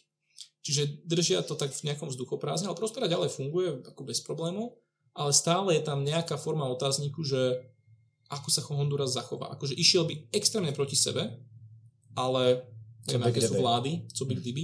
Takže ja to stále beriem, že z toho, čo poznám, z tých jurisdikcií zo sveta, a nepoznám samozrejme všetky, tak príde mi to ako asi to najlepšie, čo som našiel. Chcem byť súčasťou, chcem pomôcť tou našou troškou edukačnou a keby to malo skončiť, tak akože nevadí mi to, lebo bolo to akože super skúsenosť, ale nemyslím si, že to akože skončí zo dňa na deň. Jakou váhu má uh, rezidenci v té prospeře? Oproti ostatním státům je to, je to stejné, jako když si udělám trvalý pobyt kdekoliv jinde, nebo tam jsou nějaké výjimky, protože to je prostě tady vytvořený paralelní město, tady pár bankáčema. Mm-hmm. Jakou to má váhu? Prospera musí veľa, uh, alebo niektoré zákony... funguje to tam takhle, že si mu tam udělám trvalý pobyt? Nebo... Takto, sú tam dve formy, ale mm-hmm. tam e-rezidenciu a plnú rezidenciu. Mm-hmm. Um, môže mať obidve, ja mám zatiaľ e-rezidenciu a plnú si budem asi robiť budúci rok. Mm-hmm. Lebo ak, te, ak chceš byť viac ako 180 dní, alebo myslím 160 dní z roku v Prospere, tak už musí mať plnú rezidenciu. Mm-hmm. Hej. Aj keď moc to nekontroluje, lebo ja mám v e-platforme stále, že, že zo 160 mám 160, čiže keby som tam nebola ani chvíľu, čiže nemajú to zatiaľ ako kontrolovať, alebo nekontrolujú to. Ale teda dá sa urobiť plná rezidencia, vieš si presunúť aj potom daňovú rezidenciu do Prospery, aj to sa dá, ale to, to už je úplne iná téma, že už musíš sa tam dlhšie zdržiavať, musíš túto prerušiť tie vzťahy a tak ďalej, čiže to už, to už je na dlhšie. Ale tá e-rezidencia ti umožňuje založiť tam firmu, pohybovať sa tam v tom mieste, ale neznamená to, že keď tam urobíš trvalý pobyt, tak rovno neplatíš dane tu a platíš ich tam. Hej. Čiže mm-hmm. nevzťahuje sa na teba hneď všetko, jak keby si tam žil. Hej. Takže to je klasika, to je aj v iných krajinách tak. tak. Je to veľmi jednoduché, je to veľmi transparentné, no a, um, a tak, čiže je to, je to jednoduché, ale stále ty si ako keby um, full rezidenciu máš ako keby Hondurasku. Ty vlastne, to je keby taká nadstavba honduraskej rezidencie je tá prosperácka. Hej? Čiže na to, aby som mal prosperácku, nemusíš mať hondurasku nutne, ale ak, ak chceš byť tam dlhšie ako pol roka, tak je to tak, že by si mal mať aj tú hondurasku, lebo ty do prospery sa bez hondurasu nedostaneš. Hej? Čiže toto je také, um, není to úplne, mm-hmm, že, že, že môže mať len prosperu asi si vybavený, vyriešený. Hej? A tady ty kroky jsou zatím v pohodě. Honduras to nějakým způsobem jako neblokuje. Že nie, prostě, nie, ne, vůbec, to ne. vůbec, nie, vůbec mm, Že by šel nějak proti tomu prostě a mm. zakazoval tam přísun nových nie, jakoby, nie, členů. Nie, vůbec. Funguje tam všetko, um, aj shipping zatiaľ akože perfektne funguje, mm. že keď niečo shipuješ do Prospery. Mm. A je to zaujímavé, že vlastne ty keď niečo, ja teraz som z Amazonu veľa vecí šipoval do Prospery, aj ATM z General Bytes, tak vlastne taká je dohoda medzi Prospero a Hondurasom, že keď to príde do prístavu na Roatáne, tak vlastne oni ti tie veci normálne dajú do, aj keď je to pár vecí, tak ti dajú do kontajnera 20 stopového.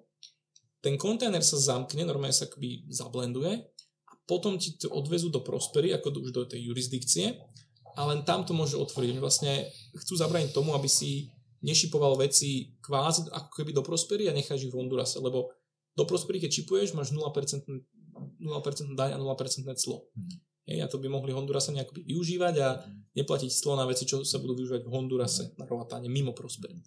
Takže to je taká sranda, že som pár vecí mal v kontajnere, som museli cvaknúť zámok, sa to otvorilo, tam som mal pro z Amazonu dve krabice a muselo to ísť obrovským kontajnerom vlastne kamionom až do Prospery z prístavu. Takže, takže majú to takto akoby oddelené, ale rešpektujú sa zatiaľ, funguje to. Uvidíme, čo bude ďalej. Jakým způsobem tam máte vyřešenou bezpečnost? respektive máte tam nějakou třeba soukromou policii, tak, protože je tam... tohle je uh-huh. většiný problém etatistů. Eh, kdyby nebyl stát, tak nebude policie, nebudou hasiči ano. a jste neschopní lidi a nezařídíte si to sami. Jo. Hej. Tak jakým způsobem to tam máte vyřešený? Je tam v podstate súkromná policia. Uh-huh. Ako policiu tam zastrešuje uh, súkromná bezpečnostná služba, aj keď vlastne to ZD law, alebo to, to, tie ZD musia fungovať tak, že ke, criminal law, alebo teda ten, ten trestný zákon musí ísť podľa Hondurasu, to znamená, že ty keby si urobil nejaký priestupok alebo nejaký trestný čin v prospere, tak má právo honduraská policia pre teba prísť. To neznamená, že sa tam schováš ako v Belize, hej? Um, ale normálne vlastne um, to, tá prospera nemôže mať že úplne všetky, všetko právo uh, samostatné. Hej? Niektoré veci musia ísť podľa Hondurasu. Takto to právo je postavené. Hej? Ale v obrovskom množstve ďalších vecí majú úplnú slobodu. Daňovú, Napríklad sranda je, že na Roatáne donedávna nemohla byť vyššia ako štvorposchodová budova. Hej. Už sa to trošku zmenilo, už môže byť, že 7 poschodová. No a, a teraz práve akože najvyššia budova už na Roatáne je v Prospere, lebo tam toto, toto pravidlo není a tak tam teraz akože stávajú takú 14 poschodovú bytovečku, ale pekne zasadené do, do tej prírody, čiže ako veľmi fajn. A, čiže kopec vecí tam môže fungovať inak a slobodnejšie, veľmi slobodnejšie. Ešte mi řekni, jak to tam máte se zbraněma. O, Môžete vlastne zbranie, nebo jak to tam máte? Uh, je to tam dobrá nastavený? otázka. Ja teraz vlastne, ak si mením trvalý pobyt, tak musím odovzdať zbrojný preukaz, lebo vlastne slovenský zbrojný preukaz je viazaný na trvalý pobyt, takže budem sa ho musieť vzdať, bohužiaľ. A uvidím, zatiaľ som akože zbranie až tak neriešil tam, ale no to, to, to neviem veru povedať, mm-hmm. presne ako to je. To zjistím, môžem potom doplniť. Mm-hmm dalším podcastu. Tak jo, pojďme se přesunout uh, k Salvadoru. My jsme to tady několikrát nakousli. Jaký ty máš uh, názor na adopci Bitcoinu státy, vys konkrétně ten El Salvador? Ja som to spomínal aj v môjom podcaste, že keď sa to udialo, nebol som z toho úplne nadšený, lebo to je presne taký ten spôsob, že z hora nadol. Že teraz tu je Bitcoin, používajte ho, musíte ho príjmať a mať na to 3 týždne alebo mesiac. Nepačí sa mi takýto spôsob, kedy akékoľvek nútenie, akákoľvek uh, represia, že toto musíš, toto nemôžeš, není to, presne ako si povedal, na začiatku som nejaký freedom maximalista, snažím sa, alebo páčia sa mi veci, ktoré naozaj dávajú tú, tým ľuďom slobodu a či, či už fakt Bitcoin považujem za perfektný nástroj, aj tak by som nechcel, aby sa niekto nútil do toho, aby, aby bol niekto nútený do toho. Preto aj vlastne na tých školách nechcem robiť nejaké plošné projekty pre všetky školy, že teraz každá škola musí absolvovať bitcoinovú edukáciu, lebo príde mi to také násilnícke. To, že ten študent príde a sám, alebo ten učiteľ, že sám sa mi to chcú, tak to je úplne iné. No a to isté vlastne s tým Salvadorom, nie som z toho nadšený. Ten net benefit, alebo ten, ten, ten čistý benefit podľa bude akože pozitívny, ten efekt. Um, pre ľudí, ktorí si v tom Bitcoin budú sporiť dlhodobo a pochopia ho, ale ten spôsob alebo tá forma, že tu máte Bitcoin, neprišla mi OK viac sa mi páči, síce je to pracnejšie, a viac sa mi páči ten spôsob postupnej edukácie z dola nahor. To je to, čo vlastne sa snažíme robiť my na tom Roatáne, že chodíme za tými ľuďmi, rozprávame sa s nimi, aj keď je to jeden po druhom a nie plošne, ale viac to u tých ľudí zotrvá, zostane, porozumia tomu a naozaj do toho Bitcoinu budú až vtedy, keď budú dostatočne o tom presvedčení, dostatočne budú rozumieť. Takže skôr som fanúšik takejto cesty. Hej. Mm-hmm. No ale, ale zároveň, zároveň akože, keď sa pozrieme na ten Bitcoin ako naozaj na permissionless technology, tak či už jednotlivec alebo štát môže do toho ísť, aj keď pri tom štáte áno, manipuluje s peniazmi, ktoré nie sú úplne jeho, sú to peniaze ľudí, ktoré mu násilne im ich zobral, ale bude sa to diať a tie štáty sa snažia získať nejakú výhodu pre seba, možno pre to vedenie toho štátu, alebo možno pre svojich obyvateľov, to bolo to lepšie a diať sa to bude a zastaviť to nemôže. Lebo ak by niekto teraz mal hovoriť, že o, štáty nemôžete teraz sa chytať Bitcoinu, lebo to je iba pre ľudí, tak automaticky tam prinášame nejaký prvok niekoho človeka, arbitra, ktorý povie, ty môžeš, ty nemôžeš a to už narúša celú myšlienku toho Bitcoinu. Takže diať sa to bude a podľa mňa to je len otázka budúcnosti a nejakých x rokov, kedy viacero štátov nabehne.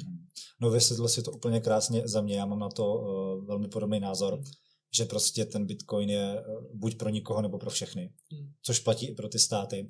A já si říkám, jestli to prostě pro ten El Salvador není taková asymetrická šance, jak se vymanit prostě z těch dluhů vůči, vůči, vůči IMF a tak dále.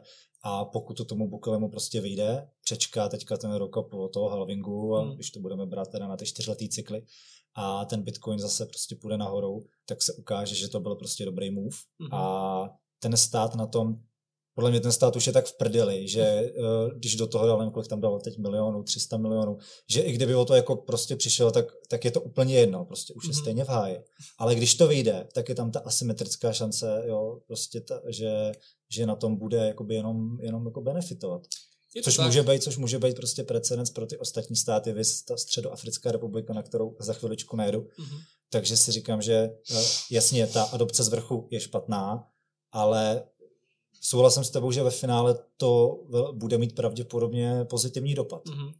Ono tá Stredná Amerika naozaj je teraz v pozícii, že veľa, ja som bol extrémne prekvapený, že ako je ten kryptoekosystém rozbehnutý v tej Strednej Amerike, že, že naozaj, čo som tam spoznal pár ľudí z Guatemaly, tak to je veľa takých tých OGs, čo, čo začínali, že fakt 2009-10, že naozaj úplne tesne pri, pri začiatkoch. A takže myslím, že teraz vnímam to, že veľa ľudí sa stiahuje do, tých, do tej lokality, lebo je tam príležitosť práve na, pre krajiny, ktoré nie sú tak uh, zabrzdené tými legislatívami, tými, tými reštrikciami um, a naozaj ľudia jednoducho, sú tam aj, dajme tomu, drahé kartové transakcie, oveľa drahšie než tu, že tam, som sa bavil s obchodníkmi, tak 4-5% vlastne za kartovú mhm. transakciu platia. Mm-hmm. Čiže z viacerých hľadísk je to dosť dobrá pozícia pre adopciu Bitcoinu. A teda ten Salvador tomu dáva nejaký prvý precedens a iné krajiny už to vnímajú, že aha, tak funguje tu nejaký čas, nebol to úplný fuck up, tak inšpirujme sa, urobme to tu. V Guatemale, Guatemala je zaujímavé práve tým, že tá Francisco Marokin University už tam dosť dlho funguje a to je naozaj akože liaheň libertariánov, ktorí neskôr idú do biznisov, učia svoje rodiny, svoje okolia že Guatemala začína byť vysoko libertariánsky a slobodne orientovaná krajina vďaka tej univerzite a Bitcoin sa tam akože veľmi ľahko predáva myšlienkovo tým podnikateľom, lebo oni rozumejú hej, tomu zmyslu. A to vie ovplyvniť tie krajiny okolo takisto, Honduras, Roatan a podobne. Čiže vidím to ako naozaj nejakú asymetriu v tom, že majú veľa čo získať a dokážu sa vymaniť z toho vplyvu IMF, lebo sú to krajiny, ktoré sú nejakým spôsobom dolarizované, ten dolar tam funguje um, do veľkej miery, tak vedia sa spaviť toho doláru a nejakého vplyvu toho AMFK. Um, a toto je podľa mňa to, čo môžu získať tým pádom. Takže celkom im fandím, ale zase je to za mňa z dola nahor je lepší mm. spôsob ako z hora nadol. Jak ty se díváš na Bukeleho jako na diktátora? Ty jsi se určitě bavil uh, s hodně lidmi vlastně v té střední Americe, tak uh, určitě vlastně máš na to nějaký názory i z různých, z různých pohledů, uh, protože řekněme všichni všichni známe ty světové diktátory, všichni známe Kim, Kim Jong-una mm-hmm. a všichni známe teďka Putina, že jo ale prostě o tom Bukelem nikdo před Bitcoinem podle mě jako neslyšel, nebo znalo ho málo lidí, nikdo ani nevěděl, kde leží El Salvador, jo. Mhm, prostě, mm-hmm. že to prostě byl takový státeček právě zapadlý tady ve střední, ve střední Americe a nikdo vůbec netušil a teď najednou Bukele je největší zlo světa, jo. A já nevím, ale já se ptám právě, jaký, co si o to myslíš a jaký na, jaký na něj máš názor, jestli je to opravdu opravdu jako, fakt mm. jako diktátor, nebo jestli se to, jestli je to jako jenom mm, reklama vlastne proti Bitcoinu. Keď som sa rozprával so, so, so Salvadorcami, ktorí aj prišli na Roatan a bavili sme sa o tomto, tak nevníma ho tak nikto. Um, vnímajú to tak, že ako je, je silný, má, má takú silnú podporu a keď on povie, tak ide sa tou cestou, čiže má, ľahko sa mu presadzujú svoje vlastné nejaké myšlienky, ale nerobí tam také, že by mal alebo to není to nejak známe, že by mal proste uh, neviem, naozaj robiť to, čo Kim Jong-un v Severnej Korei a podobne. Tie dáta, ktoré som aj pozeral nedávno, tak hovoria jasne v tom, že, že o 40% im narástol turizmus, odkedy prijali Bitcoin. Čiže naozaj zrazu sa na, tom, na tej svetovej mape zrazu, aha, tu je Salvador. A, pri, a, pri, a prilievajú sa tam tí bitcoiny. Naozaj tam chodia vo veľkom. A zároveň kriminalita sa výrazne znížila, odkedy prišiel, lebo aj teraz zatvára tie gengy postupne, aj na, na Twitter to stále dáva a tak ďalej. Čiže robí kroky, faktické kroky k tomu, aby posunul ten Salvador lepším smerom. Hej. To, či má nejaké prešlapy, no neviem o všetkom, ne, nesledujem ho akože mm. takto, ale so všetkými Salvadorcami, a nebolo ich málo, čo som sa rozprával, tak všetci ho berú ako pozitívnu osobu pre Salvador z nejakého dlhodobého hľadiska. Mm-hmm. Takže toto je to, čo mám nejak tak z prvej ruky od nich. Mm-hmm. To je zajímavé. Uh, my jsme se tady ještě bavili o té středoafrické republice, která mm. ten Bitcoin přijala, myslím, že půl rok potom, několik měsíců po, po tom Salvadoru. A vlastně já tam vidím úplně tu samou možnost, jakým vlastně, že tady tím způsobem se uh, ten malý státeček může právě vymanit z toho z toho dluhového otroctví, protože mhm. vlastně ta Středoafrická republika tak patří mezi 14 států, který uh, vlastně používají takzvaný CFA franc, což je mhm. jakoby měna ještě z dob kolonie francouzský. Uh, jeden stát teda patří Španělsku, druhý Portugalsku, ale všech tedy těch 14 států, tak za x let má dohromady menší HDP než celý Slovensko. Což mi přijde úplně, úplně jako crazy. Mhm. Jo, tam prostě absolutně v těle státech neexistuje nějaká ekonomická prosperita. Jo. Mhm. A dávají to právě, dávají to hodně za vinou tady vlastně tady tý, tomu Franku, tý měnový jakoby unii. Jo. Takže zase je to prostě nějaká jiskřička, která když jako vyjde, tak máme tady dalších 13 států v téhle mm. unii, kteří řeknou, hele, tyjo, pojďme to udělat taky. Mm-hmm. A najednou boom, máme tady prostě bitcoinovou revoluci v Africe, jako, jako jasne, doslova. Jasne. Takže to, mi přijde, mě přijde hrozně zajímavé. A v té Africe to se to taky jako, jako tam, rozjíždí hodně. Tam akože Afrika, Stredná Amerika Afrika ide vo veľkom bitcoin. Naozaj, že, lebo som teraz tiež jeden podcast e, s babou z, z myslím, že to bola Kenia, Bugára, nepamätám sa teraz tú krajinu, ale vravela mi o nejakých projektoch, čo sa tam dejú v Afrike. Extrémne to tam boomuje, naozaj, že veľ, veľa investícií tam ide, veľa firiem tam robí projekty. Takže Afriku vnímam tiež ako hráča, ktorý z toho objaví veľmi dobre, uh-huh. ktorý nemá, nemá čo stratiť vo úzovkách a zároveň oni aj tú infraštruktúru majú na to postavenú, lebo nemajú bankové siete, nemajú tie pobočkové siete, ale zároveň sú takmer kompletne napojený alebo teda nastavený na, na internet, mobily, jednoducho tam, tam fungujú ľudia s mobilmi non-stop, dokonca už tam mhm. funguje projekt, kde vieš poslať bitcoin ešte na tlačítkovom starom mhm. telefóne a cez, cez nejakú SMS-ku, takže tam je, tam je akože dosť dobre mhm. pripravená tá spoločnosť na to, že infraštruktúra na to, aby ten Bitcoin tam mohol fungovať. Určitě. Eh, když jsme u těch měnových uní, jak ty se díváš na Evropu a na euro? A myslíš si, že byl, že byl zpětně byl dobrý nápad uh, přijmout euro na Slovensko? Víš, no ja, Jak ty na to koukáš jako, jako podľa místní? Mňa, neviem to úplne vyhodnotiť, akože bežne sa o tom s ľuďmi nebavím, že mhm. teraz čo keby sme mali slovenskú korunu a asi by sa nám výrazne ťažšie robil ten, ten medzinárodný obchod alebo aj nejaké predátavanie cien mm. a takéto veci. A ešte dodnes občas stretnem z tých staršej, staršej generácie ľudí, ktorí stále predátajú na slovenské koruny mm. a chytajú sa za hlavu, ak všetko je drahé, ale teda nevnímajú tých 12 rokov inflácie, ktoré sme tu mali. Takže toto je pre také veselé.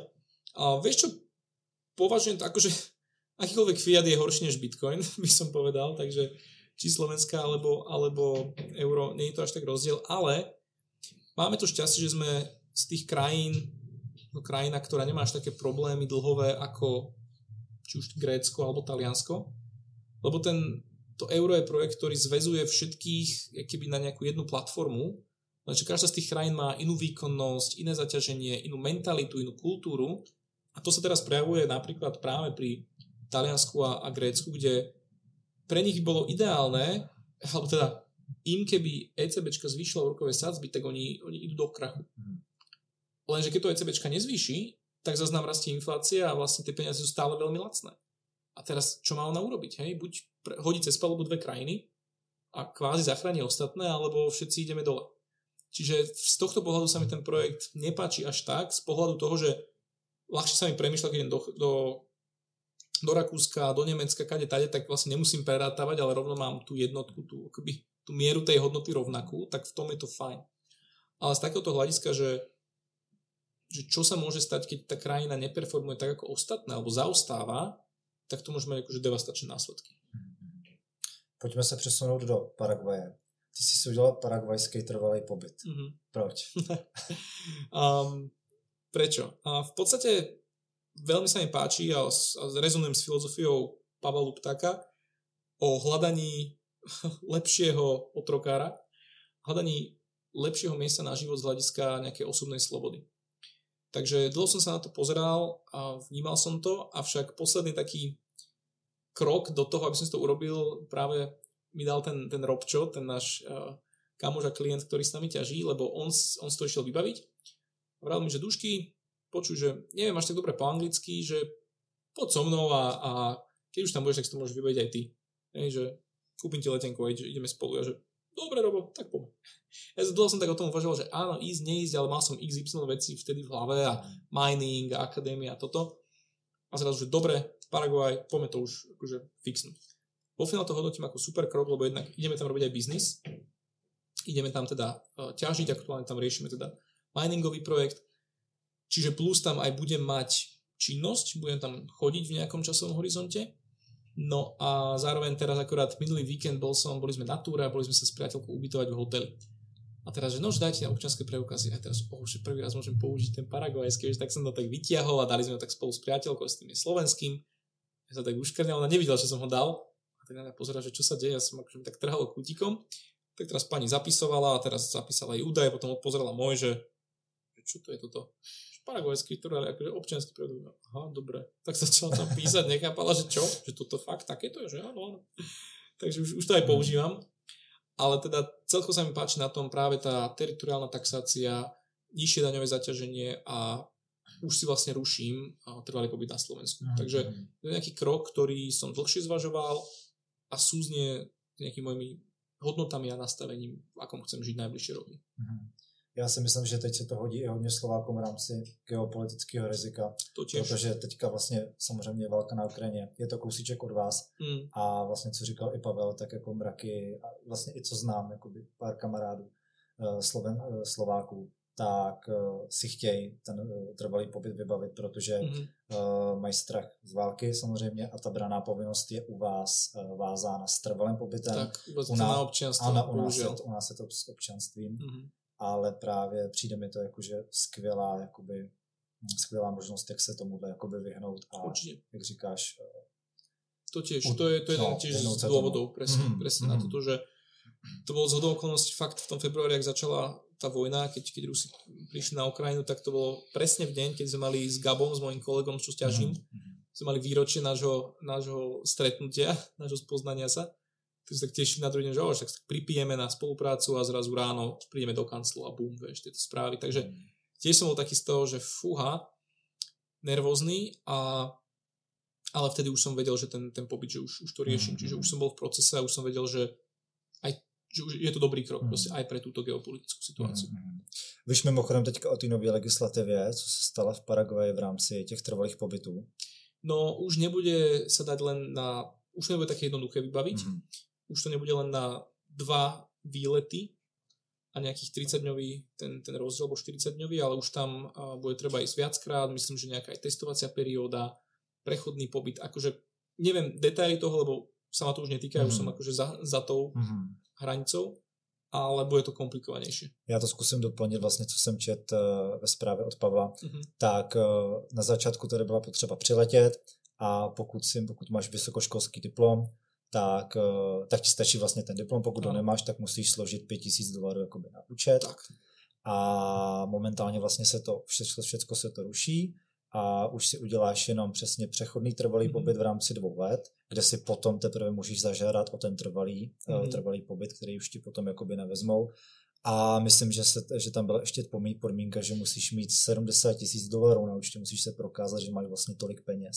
Fuha. Což je jako, co už, už není podle mě tady to bylo celkem dostupný pro eh, průměrného, jakoby, průměrného jako občana Čech mm. i Slovenska, tak se to nechalo. Ale jako dokazovat tam, že máš tolik peněz na účtě, to už, jako, to už je celkem jakoby dost. No jasně. Takže jako bohužel, no. A mně se vlastně tohle stalo, já už jsem na to koukal někdy v roce 2017 a koukal jsem na Panamu, protože Panama mi přijde taková víc jako taková vyspělá, mm. jo, je to takový, líb, více mi to líbilo, to jsem si říkal Paraguay přesně, zase sebe, já jsem strašný. A tam vidím ty, ty lidi u toho vohníčku, jak to prostě žádná elektrika. Jo, a pritom no, země, ale zeměpis, zeměpis, zeměpis mi prostě nikdy nešel. A Paraguay ale super. Jako fakt jsem byl jsem tam nadšený. Mně to přišlo jako, mně to přišlo takový tajsko se stromama. Tam všude mm. ta zeleň, papoušci tam, to hey, říkám, je bomba. To, krásné, jako. no. to moře tam není teda, což ale má teda své výhody, ale sedneš na letadlo a za, za hodinku si jako v Brazílii na mhm. Copacabana. Mm. Hey. Každopádně jsem koukal na Panamu a řekl jsem si, hele, udělám si to v té Panamě, to bude super. A tak jsem s tím furt jako otálel, otálel, až potom tam přišly ty podmínky, že eh, aby si udělal trvalý pobyt v Panamě, tak musíš být eh, buď zaměstnaný oficiálně v panamské firmě, takže mm-hmm. tam prostě musíš jakoby bydlet, a nebo musíš vlastnit nemovitost v hodnotě minimálně 200 tisíc dolarů. Tak řekl, no a Pavel povídá, splňuješ jednu z těchto podmínek? Ne. ne. Smůla. Hm, Říkám, no nic, tak se do té Paraguay, no. no a jsem hrozně rád teda, že jsem to stihnul, že to mám, jako, protože protože... Sused. Sused, přesně tak, paráda. Ale já si myslím, že oni to berou jako business a zase se to to, a třeba se to zase změní. Teď to tam proudilo jakoby hodně. Mm-hmm. Já jsem tam třeba spoznal hodně Němců. Těch je tam extrémně. Jo, jo, jo. A jsem tam seděl na snídani a týpek tam na mě kouká a povídá jako, čau, odkud seš, ty jsi bílej. Říkám, jako já jsem z Česka, já jsem Helmut z Německa a tohle. No a proč, proč jsi sem přijel? A tak jsem řekl ty svoje důvody. A říkám, proč jsi tady ty? A říkal Německo jako daňový peklo. Hmm. Jo, a říkal, a pak, jako, jako, pak ještě říkal islamizace. Islamizace. No, říkal, že hrozný jako to, že strašný hmm. bordel a mraky lidí se stěhuje, jo, prostě pryč. Třeba, že takový ty německý důchodci jdou třeba do toho, do Maďar, Rumunsko, Maďarsko a žijou tam jakoby z toho, z toho německého důchodu a mají se, mají se, jako to, mají se, mají se dobře. Jo, jo, takže těch, těch důvodů takhle to tam jako Mm-hmm. Tady to mi zmínilo, tak to bylo celkem zajímavé, ale těch Němců je tam jakoby taky dost. Mm-hmm. Ale nás teda Čechů a Slováků tak je tam, tak je tam jakoby taky mraky. Mm. Takže tak. No uvidíme, co z toho bude. No, Pojďme se přesunout k tomu miningu, protože Paraguay velmi pravděpodobně může být nějaká jakoby meka těžby v budoucnosti. Mm-hmm. A teď nám řekni proč. No Paraguay mě zaujal v tom, že vy to máte vlastně jako, že tá Paraguay, že? To jako Hele ne, já, já jsem, já jsem, já nevím, já jako já to říkám blbě, prostě já říkám ta Paraguay, jenže já třeba říkám i ta kyčel, jo, prostě já jsem fyzioterapeut a on je to ten kyčel a já říkám ta kyčel. Já to mám prostě naučený úplně obráceně, takže, takže prostě ty, ty, to říkáš správně, jo, já to říkám blbě. Já možná čekám to jiné, jako nevím. No a Paraguay v podstatě preto, lebo ja keď, keď sme začali ťažiť, tak ja som si robil nejaký prieskum, ako čo týka energetiky vo svete a kde najlepšie miesta a podobne. A zrazu mi tam vyskočil Paraguay, že, a že prečo? A dôvod je, že v Paraguaji je vlastne druhá najväčšia elektráreň na svete. A to nie je, že vodná, ale že celkovo druhá najväčšia na svete, hej, zo všetkých možných. Mm-hmm. A dlhé roky bola prvá najväčšia na svete, ale potom vlastne v Číne sa postavila uh, Three Gorges na, na rieke. A... Tři soutězky. Soutězky. Mm, jo, české tři soutězky, jsou to. No, no, no. Um, áno, áno, tak. No a vlastne teda ona je už prvá. A je, že preboha Paraguay, no a zrazu mi tam začalo vyskakovať, že Paraguay je najväčší exportér elektrickej energie na svete, 100% hydro, a je, že fú, že to je veľmi zaujímavé. A plus cena, že 3-4 centy na kWh, čo je to ako dosť lukratívne pre, pre ťažbu, je teraz tu od budúce roka bude 20 a viac. My zatiaľ sme tu mali nejakých 11, ale už aj to začalo byť pri týchto cenách a difficulty už také break even.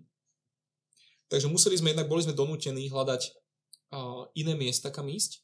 No a plus presne z okolností trvalý pobyt Paraguay, československá komunita tam ide, plus máme tam nejakých business partnerov, čiže všetko tak znova, celé ten, ten znova ten zase vesmír, vesmír, zase ten vesmír. Satoshi nám praje, veľký Satoshi z hora, tak zase celé to tak prišlo a, a povedali sme si, že dobre, tak Paraguay je pre nás. Čiže posledné mesiace sme trávili nad tým, aby sme tam vybavili, eh, či už teda našli pozemok, vybavili všetky povolenia, shipping strojov odtiaľto. Proste komplet, komplet celý ten proces, aby sme tam vedeli tie stroje lifrovať, aby sme ich mali kde zapájať. No a vlastne prvé 3 MW mašín sme schopní zapojiť už teraz hneď, vlastne už je miesto ready. A ďalších 7 MW budeme schopní zapájať v marci. Hmm. Čiže vlastne teraz ten deal, ktorý máme dohodnutý je taký, že máme 10 MW akože ticket u toho nášho partnera, tam budeme môcť zapojiť tie mašiny my máme nášho akože 1 MW plus nejaký 1,5 MW si chceme ešte dokupovať a všetko ostatné akože rezervované pre nejakých ďalších európskych ťažerov, ktorí môžu ísť s nami. Takže ako máme to v odzovkách nejaký taký tiket, kde sa tam môžu pripojiť um, ale bereme ako, že ten, ten spodný limit je nejakých 0,3 MW, čiže zhruba 100 mm-hmm. S9, S19 strojov, mm-hmm. že nechceme riešiť takých tých jedno strojových mm-hmm. klientov, mm-hmm. ale skôr nejakých väčších minerov, ktorí mm-hmm. akože sa môžu tam pridať a, a ísť tam s nami. Takže, takže to teraz riešime, no a je, je to veľmi intenzívne, vrajím, budeme sa zapájať asi v novembri už zapíname mašiny, pokračujeme s ťažbou, no a potom v marci už dokupujeme ďalší stroj. Mm-hmm. Já jsem četl na blogu Brains, že ty se tam potom taky koukají, taky mm-hmm. se tam byli podíl vlastně a plánují tam nějakým způsobem těžit. Ano. Vidíš tam uh, i přísun jako ostatních těžařů ze zem, z jiných zemí? Veľký prísun, ja som, akože no. je tam vo veľkom práve, preto aj teraz sa menila legislatíva. My sme pôvodne mali už vybraný pozemok, už vlastne predkupnú zmluvu, všetko sme mali vybehané a teraz vlastne sme stali pred rozhodnutím, že či kúpiť ten pozemok a tam postaviť tú farmu, lenže bola by ready až v budúcom roku v septembri, čiže fakt dlho by to trvalo, alebo ísť nejakou takou, takým medzikrokom práve a zapojiť sa teraz a potom možno si práve postaviť tú vlastnú farmu. Čiže tú vlastnú farmu zdali také, že on hold, že možno budúci rok alebo o dva roky a teraz tam ideme tou cestou hostingovou. No a prúdi tam z Ameriky veľké množstvo ťažiarov, aj z Číny, Um, fakt Paraguay sa začal, za, začal postaviť, alebo sa stavia do tej pozície jednej asi z najlukratívnejších krajín na, na mining. A posledné to obdobie boli aj nejaké turbulencie legislatívne. A vlastne podpísal sa nový dekret, ktorý už uh, legalizoval ten mining ako oficiálny biznis, už to není v nejakej šedej zóne, ale zvýšili sa aj sadzby pre minerov, takže už to není zase až ultralacné, ale stále sa hýbeme nejakej tej 4 až 6 centovej hladine. A teda um, stále je to akože veľmi akože fajn a profitabilné dlhodobo. Ten kontrakt, ktorý my máme, je fixovaný na x rokov, čiže oni majú prípojku na 20 rokov slúbenú 100 MW, takže to je akože až príliš veľa. takže tam je tá, tá stabilita je tam dobrá, plus je to akože bezpečná krajina, ale teda Ande ako hlavný um, elektrický provider štátny, tak už nechcel dávať poslednú dobu prípojky, lebo ten dopyt bol tak obrovský, že oni tam mali na čakačke nejakých 70 MW, ktoré už aj nechceli opečiatkovať, lebo proste tí ťažiari sa tam akože prišli z celého sveta naraz. A zrazu, jak teraz vlastne im zvýšili tie sadzby, tak postupne vlastne vedia sprocesovať tých 70 MW, lebo už je to aj profitabilnejšie pre ten štát a už zrazu to nie je nejaké vákum. Takže je to dobré aj pre minerov, aj pre Paraguay, a je taká win-win situácia mm-hmm. podľa všetkého. Ta elektrárna je ale tak ohromná, že tady ten dopyt dokáže uspokojit, je to tak? To je Protože uh, myslím, že vlastně celá Paraguay funguje tady z té elektrárny. Ano.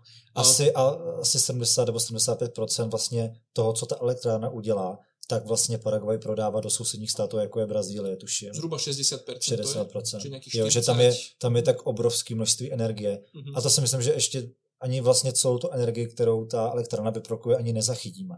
Že tam je prostě jenom... Je tam veľa neefektivít. Přesně tak a právě tady ty neefektivity, tak podle mě právě ta těžba toho Bitcoinu dokáže jakoby krásně, krásně vychytat a ukazuje se tady, ukazuje se tady ten precedens, že prostě ty mineři jsou motivovaní hledat ty uh, přírodní, čistý, obnovitelné mm. zdroje a jdou, které jsou prostě nejlevnější a přesně to jsou jakoby ty incentivy, proč ta těžba není teď hrozná masírka všude kolem zase prostě, jak je Bitcoin ekologický, že jo, nejdřív tady, tady byl dark, eh, darknet, drogy a tak dále, teď tady ekologie, Jasne. za čtyři roky tady bude nevím, nevím co, každopádně teď je tady, teď je tady ekologie, ale tohle je přesná ukázka toho, uh, jakým způsobem prostě se ta těžba dá využít a že můžeme zachytit tu energii, která by prostě přišla v ní več. Mm-hmm. Jo. Tam je najlepší príklad, eh, čo sa robili teda štatistiky na to, ako Bitcoin vie zachytávať metán, ktorý sa vlastne vylučuje Gas flaring. z tých presne z tých, mm. tých flérov. A pár dní dozadu som tu pozeral tie percentá a bolo to, že fú, teraz hm, toto, toto by som strieľal, ale že len v Amerike z tých oil wells, v ktorých sa ťaží, že ten metán, ktorý sa uvoľňuje, tak myslím, že by bol schopný poháňať nejakých 30 alebo 40% toho, čo dnes Bitcoin spotrebováva. Čiže vlastne aj dobrá téza, alebo taký, taký zaujímavá téza od pár analytikov bola, že vlastne Bitcoin dokonca nebude, že carbon neutral, ale carbon negatív, že on vie vlastne ťahať ten, ten, ten uh, uh, tie fléry, mm-hmm. alebo teda um, proste ten, ten čo, čo nie amoniak, ale Uh, metán, prepač. Ten metán vlastne vie ťahať z toho ovzdušia alebo vlastne ho zachytávať, čiže vie byť akože ešte karbon negatívny, hej. Takže to zase akože taká, taký argument, ktorý zase proof of stakerom je úplne, že nie, to je bullshit, hej, takže no, taká klasická akože boj a environmentalistov a bitcoinerov, ale tá realita hovorí akože v prospech ExxonMobil, čo je teda mali najväčší, mm-hmm. najväčší ťažiar ropy na svete, alebo jeden z najväčších, tak už využívajú Bitcoin a vravia, mm-hmm. že to je pre nich extrémne pozitívna vec. A, tak uh, chcem sa tak teraz na Roatane baviť s jedným človekom, tam je človek, ktorý je v top 200 najbohatších ľudí na svete, on tam žije, kúpil na vlastný ostrov vedľa Roatánu. A, hej, ostrov no, jasne, Barbareta. No, jasne. A on je, on vlastní ropné vrty, mnoho ropných vrtov a veže, ropné veže v, myslím, v Tichom oceáne, kade tade. A väčšinu času, väčšinu roka trávi na Roatáne a tam akože chodí na pivo za Edim, ktorý príjma Bitcoin asi jeden prvý človek, čo príjmal Bitcoin na Roatáne. A, tak tam chodí občas a chcem ho nejak odchytiť a práve sa s ním o tomto pobaviť, že ako mm-hmm. Bitcoin a flaring, že či to robí, alebo či to, či, mm-hmm. tak tam sa nevieme zapojiť, mm-hmm. takže Takže veľmi zaujímaví ľudia sa na Horvátane nachádzajú aj z takéhoto uh, industry. Aj tam chlapík, čo som spoznal, on tam má uh, Yacht Club, takú, takú reštauráciu a marínu a on práve ťaží v Dallase, teda v Texase, ťaží z fléru, z, toho, z tohoto metánu. Takže mm-hmm. deje sa to a, a presne že tá téza hovorí jasne, že naozaj pre minerov je najvýhodnejšie ísť za nevyužitými zdrojmi, ktoré zatiaľ idú len tak na vnívoč alebo sa predávajú pod cenu len aby to niekto zobral. Určitě ten gas flaring je strašně zajímavý. Já myslím, že i někdy v roce 2020 na to vydala nějaký report Saudi Aramco. Mm-hmm, Takže možná do budoucna můžeme čekat vlastně i něco, uh, něco od nich. To už je velký hráč. Teda to, to teda. Každopádně uh, pro ty ropné společnosti mně to přijde jako win-win situace, protože uh, s tím plynem vlastně oni nic dělat nemůžou, tak to prostě pálej.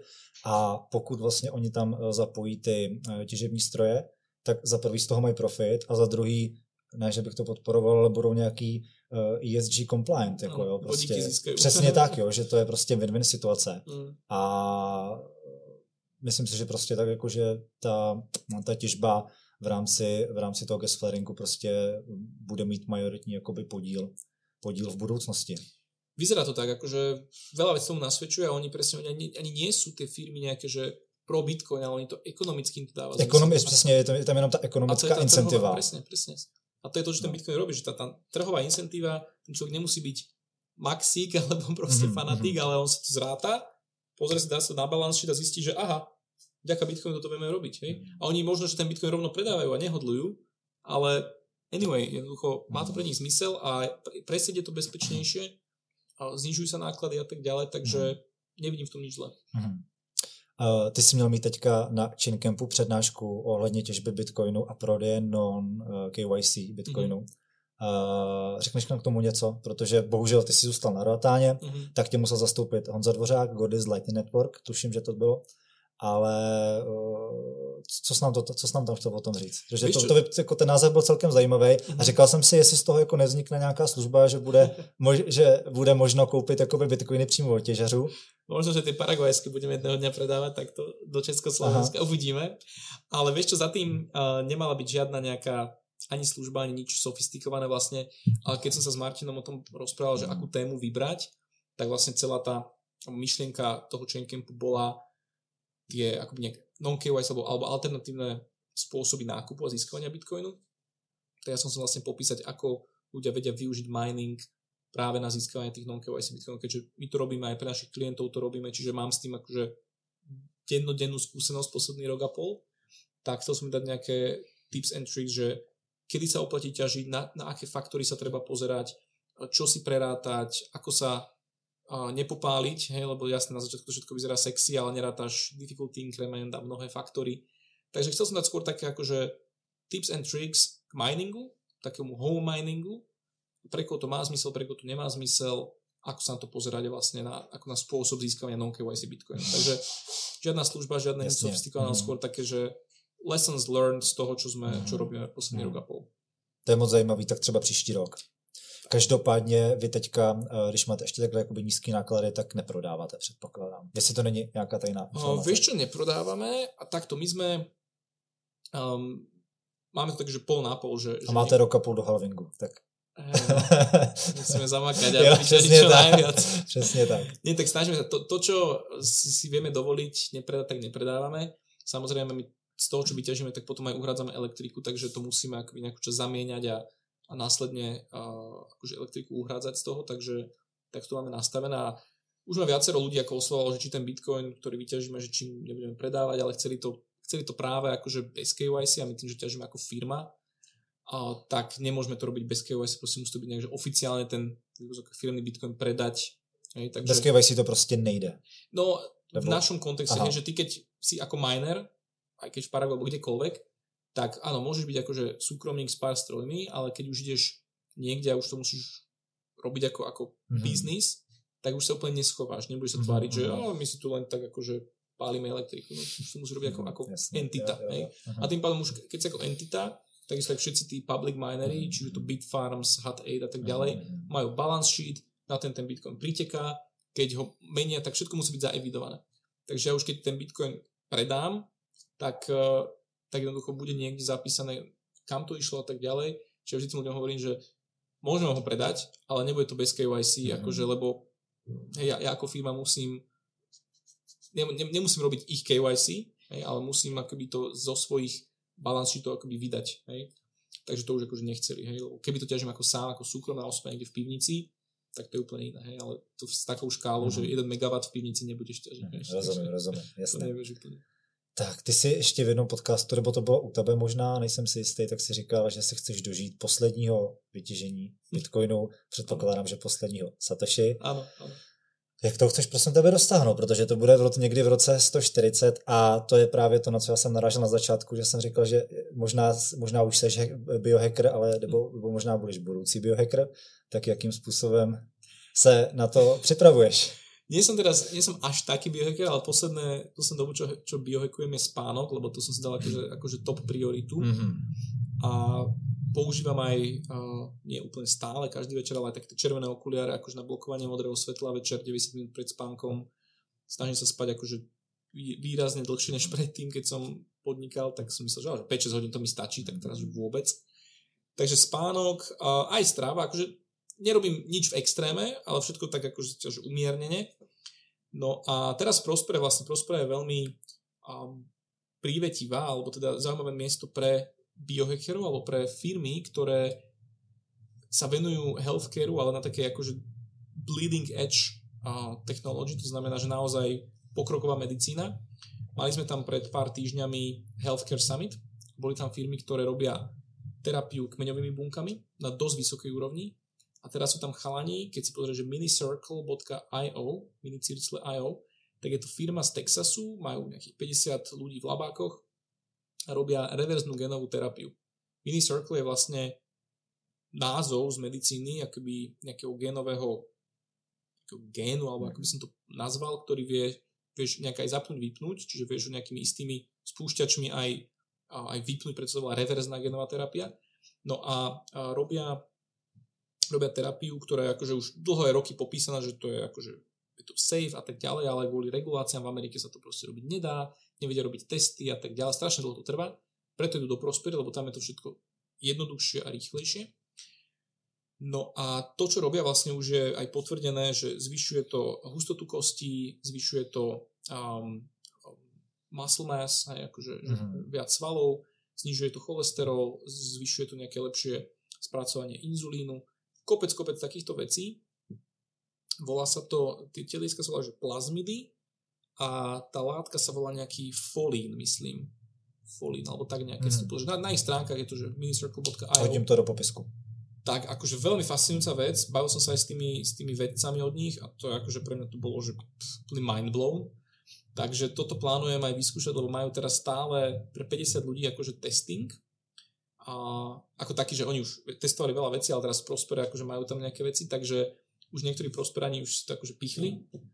A, takže znie to tak, že hú, ale... Teď se ukáže, že to byly vakcíny proti covidu. Áno, presne tak. presne tak. Ale robia napríklad, veľmi zaujímavé, majú vďaka týmto um, týmto plazmidom uh, riešia aj um, ničenie HIV vírusov a majú tam Mhm. nejakých 99,99% akože vedia zničiť v tele a tak ďalej. Prajem, nie som z medicínskej oblasti, iba čo som si pozrel na ich stránkach plus nejaké Wikipedia články, takže neberte ma úplne, že doslovne, ale prajem, pozrite si na ich, na ich webe, robia fakt, že dosť, dosť pokrokovú To zní medicínu. hodně dobře teda. Jako, Akože Hmm. za mňa, že brutál, ale do your own research, tak by som Mhm, povedal. No. mhm. Takže zaujímavé, urobím si k tomu nejaký ďalší research a je možné, že budúci rok možno takéto. Vyzkoušíš, tak udělej fotky před a po. Áno, To, jak to bude vypadat. Co cvičení, řešíš nějaký, děláš nějaký Um, sport? Vieš čo? Ty jsi teda začal uh, s freedivingem, nebo s divingem teda. Áno, Není to freediving, je to diving. Uh, vieš čo, robil som aj freediving a chcem, chcem viac ísť do freedivingu, keď sa tam vrá, vrátim na dlhšie. Um, vlastne ja som začal najskôr freediving, až potom akože scuba diving. Ale freediving taký, že akože do 15 až 17 metrov, že nič, žiadne 40 50 a Mhm, viac. Ale freediving ma baví viac, je tam taká väčšia sloboda, ale zase pri tej skube zase sa tam vieš celé pozrieť a sme lovili s harpnou tam ryby, čiže akože Mhm. to je zase úplne iný zážitok. No a čo týka nejakého pohybu, tak na Roatane sme dosť behávali po tých kopcoch, tam je to dosť hornaté, takže tam sme si nejaké 10 km behy dávali. Ale hýbem sa menej, ako by som chcel, práve kvôli robote, lebo naozaj predtým som robil workout, hýbal som sa oveľa, oveľa viac, ale teraz to trošku zanedbávam, takže nejaké stretchingové veci chcem začať Mhm. znova robiť a, a tak. Takže Mhm. mám tu taký cieľ aj, Jasné. aj na Roatane tam. Já bych tady ještě doporučil dvě knížky, ty možná znáš a vrátíme se k tomu spánku. Mhm. Jestli si četl Proč spíme od Matthew Walkera. Presne to ma tak najviac Oni říkají teda, že je trošku nastřelená v nějakých, jakoby, Mhm. v něčem je taková trošku jako přehnaná, ale ten, ten, jakoby, ten základní obsah jakoby dává smysl Mhm. a tak nějak, to, tak nějak to jako funguje. A ta druhá knížka, co jsem četl nedávno, teď si nevzpomenu na autora, ale je to eh, Konec stárnutí.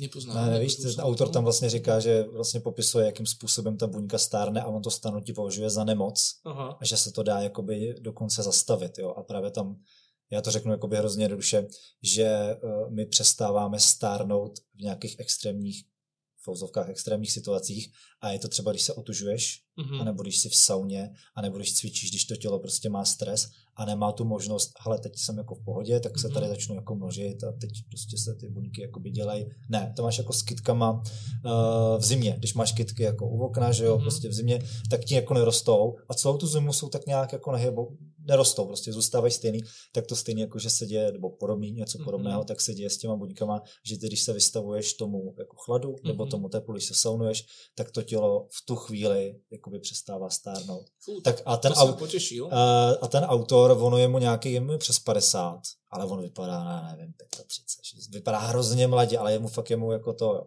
A teďka ještě dělá nějaký testy na krysách a zkouší nějaký uh, různý adaptogeny a vyvíjí jakoby nějaký léky, které prostě ještě mají blokovat něco v těch Mhm. buňkách a tak dále. Bylo to jakoby celkem zajímavý, taky takový trošičku jako možná bleeding edge, ale do budoucna si myslím, dobré. jako, že to si myslím, že i ten healthcare bude do budoucna jako potom bude tak ohromná poptávka i v rámci té demografické jakoby uh, demografické změny Mhm. budeme prostě furt stárnout, bude nás čím dál tím víc a víc a ta poptávka vlastně po tom zdravotnictví tady bude a poptávka po tom dlouhým, dlouhým vitálním životě tady bude taky, Určite. takže... Musím mať Bitcoin, aby ste to mohli zaplatiť. A k tomu já se chci dostat právě, co jsem ti tady řekl na začátku, jestli si nečet ten článek, je to od Jamesa Lupa. A vlastně on tam popisuje, jakým způsobem bychom si měli uchovávat mezigenerační bohatství, když se necháme zmrazit, když Mhm. uděláme tu kryoniku.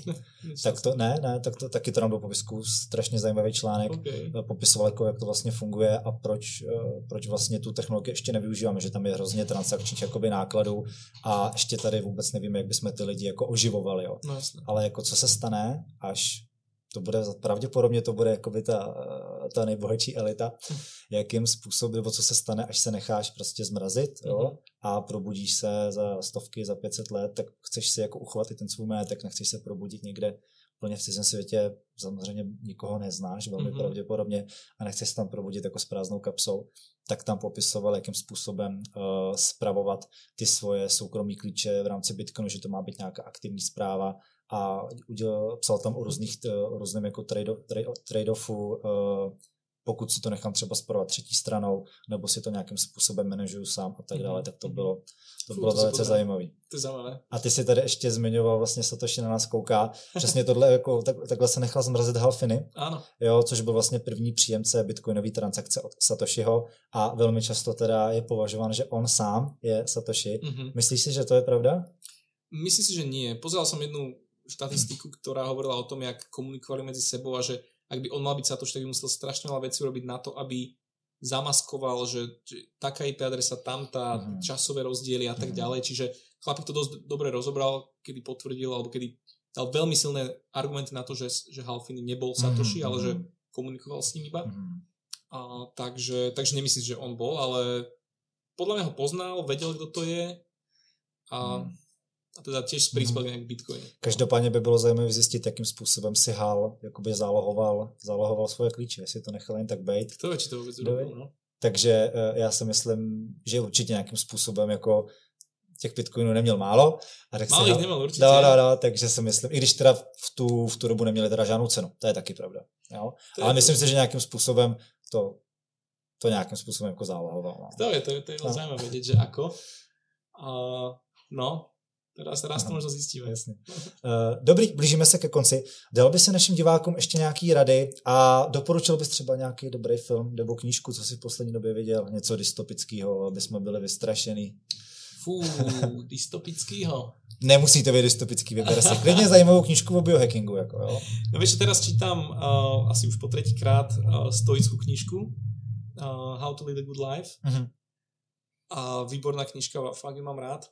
Um, takže toto by som asi odporúčil. Plus poslednom dobu ja som sa ponoril viac do jachtingu a win strategy a naozaj akože trimming plachiet, lebo teda jachting robím dlhé roky a vždy, keď idem na nejaké preteky, tak vždy dva týždne potom som úplne, že Bitcoin ide bokom a proste idem si len jachting a štúdia, meteorológia a všetko.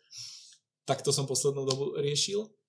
No a čo by som chcel odkázať, veľmi odporúčam pozrieť si Roatane o Prospere, naozaj urobiť si nejaký vlastný research, pozrieť si prospera.hn, to je vlastne ich stránka a tam majú aj a, svoju Wikipédiu alebo také akože otázky, odpovede, takže toto si researchnúť.